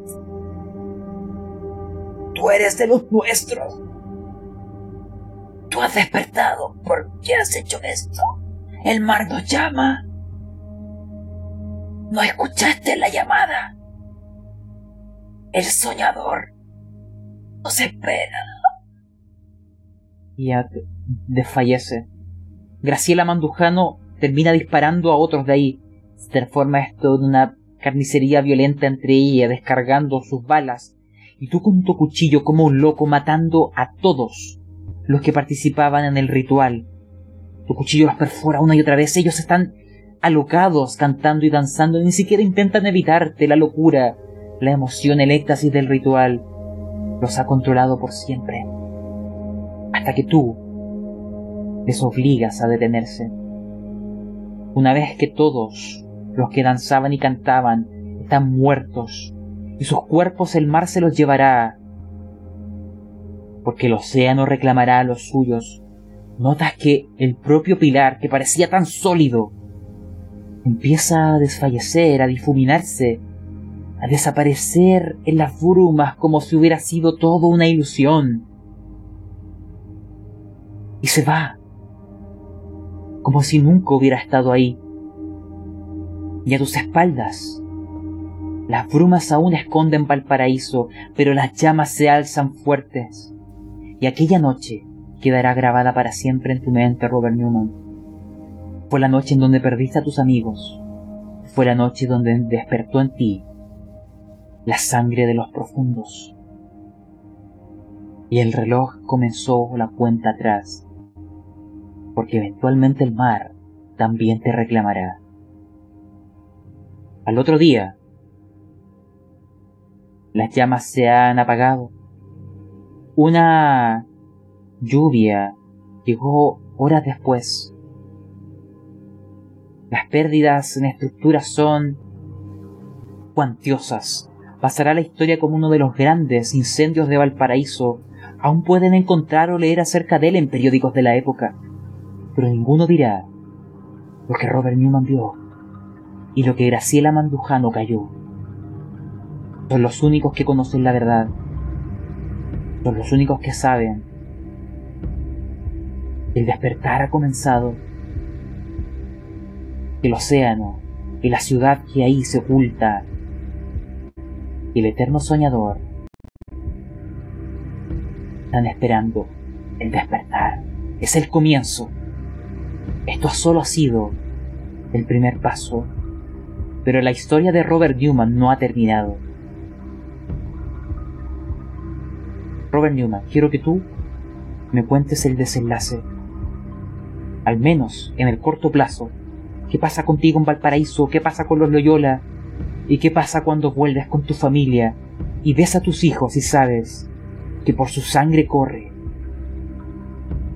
la misma que de aquellos seres? Y con eso iremos finalizando esta mini aventura, precuela de una futura campaña. Estudia la mesa, Robert. Con el tema de, con el tema de Valparaíso, cuando estoy en el tren, que estoy volviendo para Argentina, saco la cámara, saco una foto, digamos, a ese paisaje que se está desmoronando, ese humo que todavía queda, esa secuela de humo, a la ciudad, otra al océano. Trato de cerrar los ojos fingiendo dormir o convenciéndome de que todavía puedo dormir en paz hasta llegar a Argentina. Cuando llego a Argentina voy a, a Rafaela, digamos, a, a mi ciudad. Eh, me acerco, saco la llave que tenía, que está guardada en un en el lado de la maceta para poder abrir mi casa, mi periódico. Veo que estaba el cartel abierto. Algún empleado mío que se habrá olvidado de colocar cerrado. Abro mi casa. Doy vuelta al cartel que antes decía abierto y pongo cerrado al periódico. Camino. Escucho capaz a los lejos en el segundo piso de mi casa el ruido de jugueteo de mis hijos. Las risas que capaz al escuchar la puerta abierta bajan. Me miran. Una nena y un nene. Robert Jr. y la otra. Vienen emocionados. Papi, papi, ¿qué nos trajiste? Yo todavía, digamos, en, mi cara hay una sonrisa muy forzada. Una mezcla de mucho dolor y muchos sentimientos encontrados.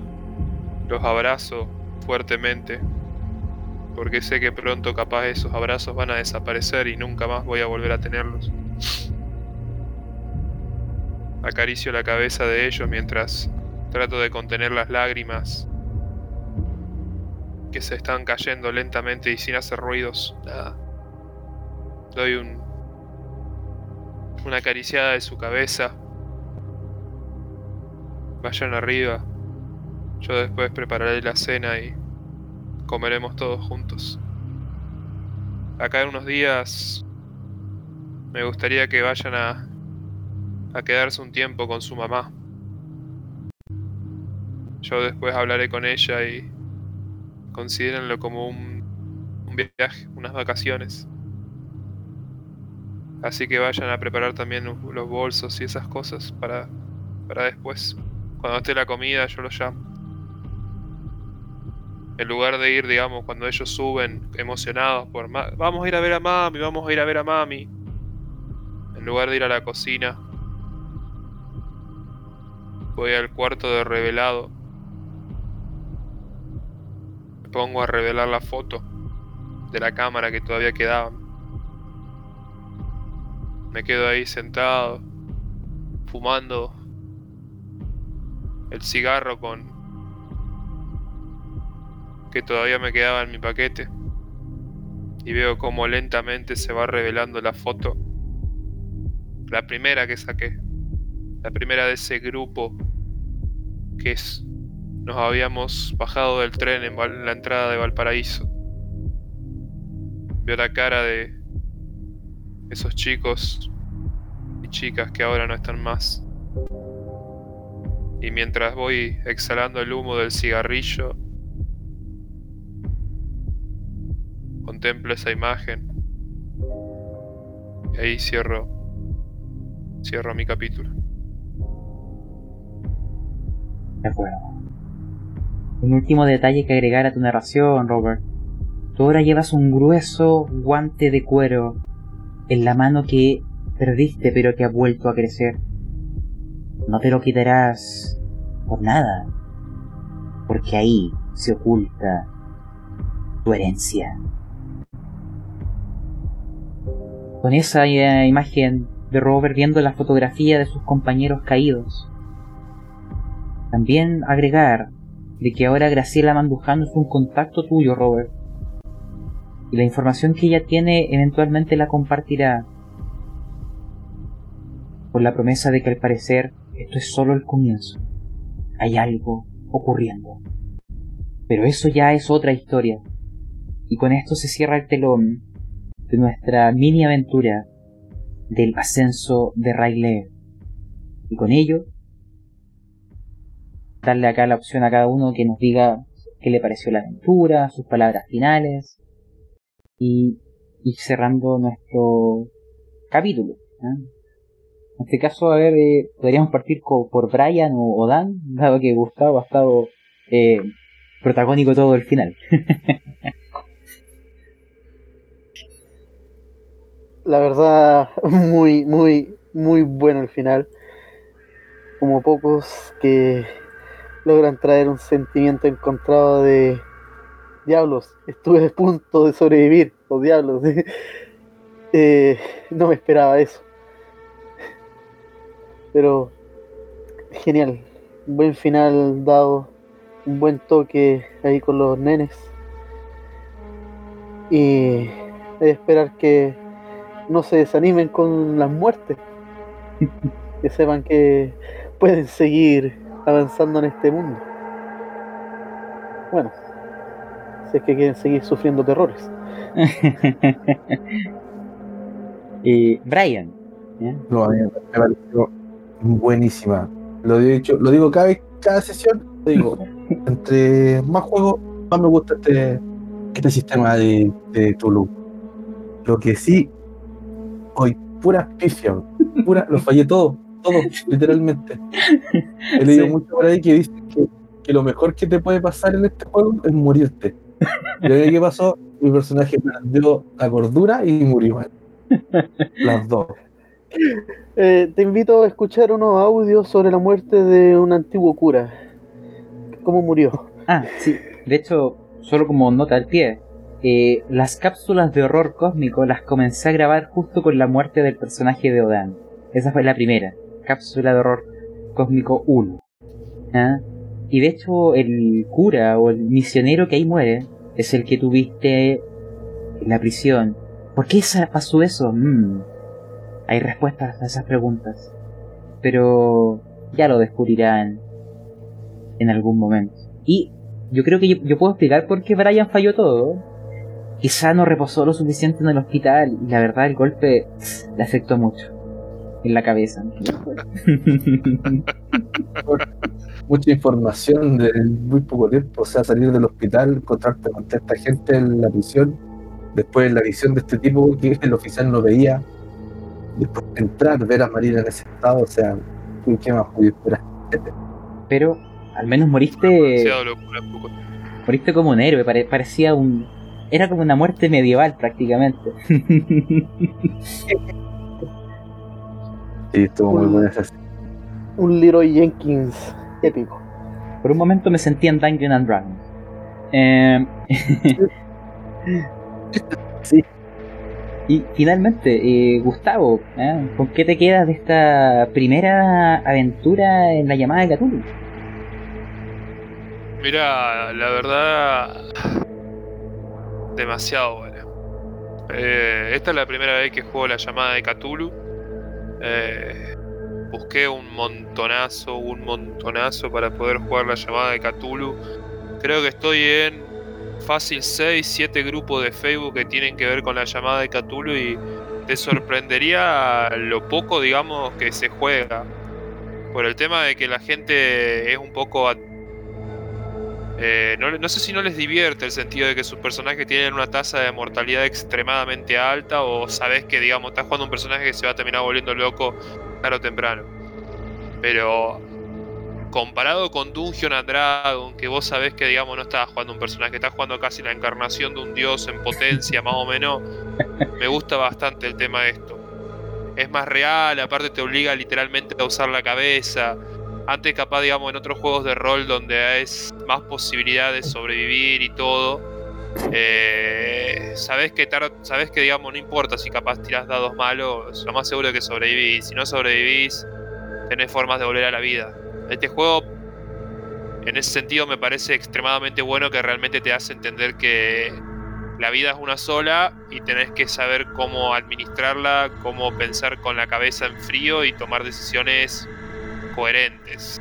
No, no mandarte contra uno de los hijos de Raylet así porque sí. Eh, bueno, Ryan me demostró qué es lo que pasa si te mandas contra un hijo de Raylet así porque así, ¿no? Pero no, la verdad que me pareció excelente. Aparte, digamos, los chicos, la verdad fueron muy, muy serios. Ninguno, digamos, vino acá a perder el tiempo, ninguno payaseó. Yo creo que moderadamente todos, a pesar de que no nos conocemos, a pesar de que somos de países totalmente distintos, eh, hubo un compromiso serio de parte de todos de poder juntarnos los miércoles de los miércoles. Eh, no perdimos tiempo boludeando o paveando esas cosas. Jugamos, nos divertimos, la pasamos muy bien y me parece que eso es algo que pocas veces se ve, que capaz a veces las partidas duran una hora y 45 minutos los chicos están en desordenado, esperando a que capaz alguno llegue eh, y no puedes terminar de disfrutar bien la historia. A mí la verdad que esto me pareció muy bueno. Realmente estoy esperando la próxima sesión, que bueno, como ya te había comentado la vez pasada, Pablo, realmente que esto fue que dirijas una campaña me pone muy contento por el tema de que realmente me gusta este juego jugarlo como campaña, que es algo muy bueno, muy bueno. Aunque recordar, Gustavo, Pero que la campaña vendrá más adelante. ¿eh? Sí, sí, sí, Y pero bueno. para salir a defender a D&D, ah, eh, yo creo que D&D eh, hay dos escenarios que yo creo que le dan una mayor mortandad. Hay uno que yo nunca he jugado, que es Darkson, y hay otro que es el que a mí me gusta mucho, que es Ravenloft. La siguiente semana... No te digo que de- No, adelante. adelante. Odio Ravenloft, weón. ¿Qué pasó? He sufrido demasiado ahí. No, no te digo, a ver, o sea, no te digo que el tema de que D&D sea un mal juego, a mí me encanta, yo tengo mi grupo, de, digamos, con lo que nos juntamos todos los domingos a jugar y la verdad que D&D es algo increíble. Pero entendamos que capaz con las reglas de quinta edición y todo moderadamente es fácil, es fácil que tu personaje se vuelva fuerte de, de la nada, digamos, haciendo las cosas bien. Y no jugás con la misma tasa de mortalidad, o sea, vos jugás en la cabeza con me compro un pergamino de 5 de oro de resurrección y, y ya está. Estoy jugando tranquilo. Ah, Claro. te, te entiendo. Pero Claro. ¿Existe eso? eh, es que eh, el Elías o Odan no conoce eso porque él el Odan ha jugado conmigo rol presencial incluso de hace muchos años. ¿ya? Él ha sufrido bastante como jugador. Eh, ya, mira, en este caso, para Brian y Gustavo, que han jugado D&D, lo que sí entiendo es que no han jugado en Ravenloft. Y yo creo que notarán el cambio. Es un D&D completamente diferente. claro, yo jugué nomás la maldición de Strap. en Pero Ravenloft. Pero la de quinta. Pero, pero es el de. Claro, pero es la de quinta edición. Que Mm. estaba, co- estaba fichando que capaz las ediciones anteriores la tocan un poco más oscura, mucho más. A ver, entiendo un poco el trasfondo de Ravenloft, entiendo lo oscuro que es, pero capaz en quinta edición se suavizó mucho. No se le dio mucho detalle, por ejemplo, el tema de que las almas no mueren, o sea, quedan atrapadas en Ravenloft. Te lo tiraban como datos por tirar. en quinta edición y era más que todo el trasfondo de vos peleando contra Strat sin darle tanta profundidad a la, a la tierra muerta, a la tierra terrorífica, a que vivías rodeado de todos los males por haber, no se le dio mucha, mucha importancia a eso. Así que la verdad estoy bastante eh, emocionado por el tema de poder jugar una edición anterior. Sí. No, recuerda que volvamos a jugar en, en quinta edición, pero eh, con un tono que sea más acorde a Ravenloft. En resumidas cuentas, con eso ya si quieren para ir eh, cerrando, mi opinión es que Ravenloft de quinta es un filtro de Halloween a D&D. En cambio, el Ravenloft más antiguo de segunda edición tenía mucho más ese espíritu eh, de las brumas, de esa tierra que ya conocerán. Porque recordar que la siguiente semana, sesión cero, de lo que va a ser esta primera aventura de D&D acá en, en el podcast. Vamos a comenzar con la precuela de una mini campaña. La precuela de La Isla de la Podredumbre. Así que espero que esa eh, mini aventura de posterior campaña les abra una nueva perspectiva de Dungeon and Dragon. Así que, eh, bueno chicos, con eso podemos ir cerrando. No sé si quieren comentar algo más, pero eh, muchas gracias por participar en esta aventura. Y salud por los sobrevivientes. Brindaré con una cerveza. bueno chicos, me Salud alegro. por los sobrevivientes. Bueno chicos, entonces aquí vamos... el sobreviviente, porque Sí. Y a futuro veremos la secuela de esto. Llegará Dale, Robert Newman. Tu historia no ha terminado. pero nos vemos el miércoles que viene entonces. sí, en una sesión cero de Dungeons and Dragons. Y con esto cerramos también, y acá para pasar el aviso comercial, ¿eh? porque esta partida la sorteamos en el Discord de Frecuencia Rolera, pa- para quienes estaban interesados, y de aquí han nacido un grupo de aventuras que va a seguir jugando, así que también invito a quienes quieran, ya sea jugar o narrar, que se unan ahí, y quizás en una de esas nos vemos en una mesa. Así que, hasta la próxima.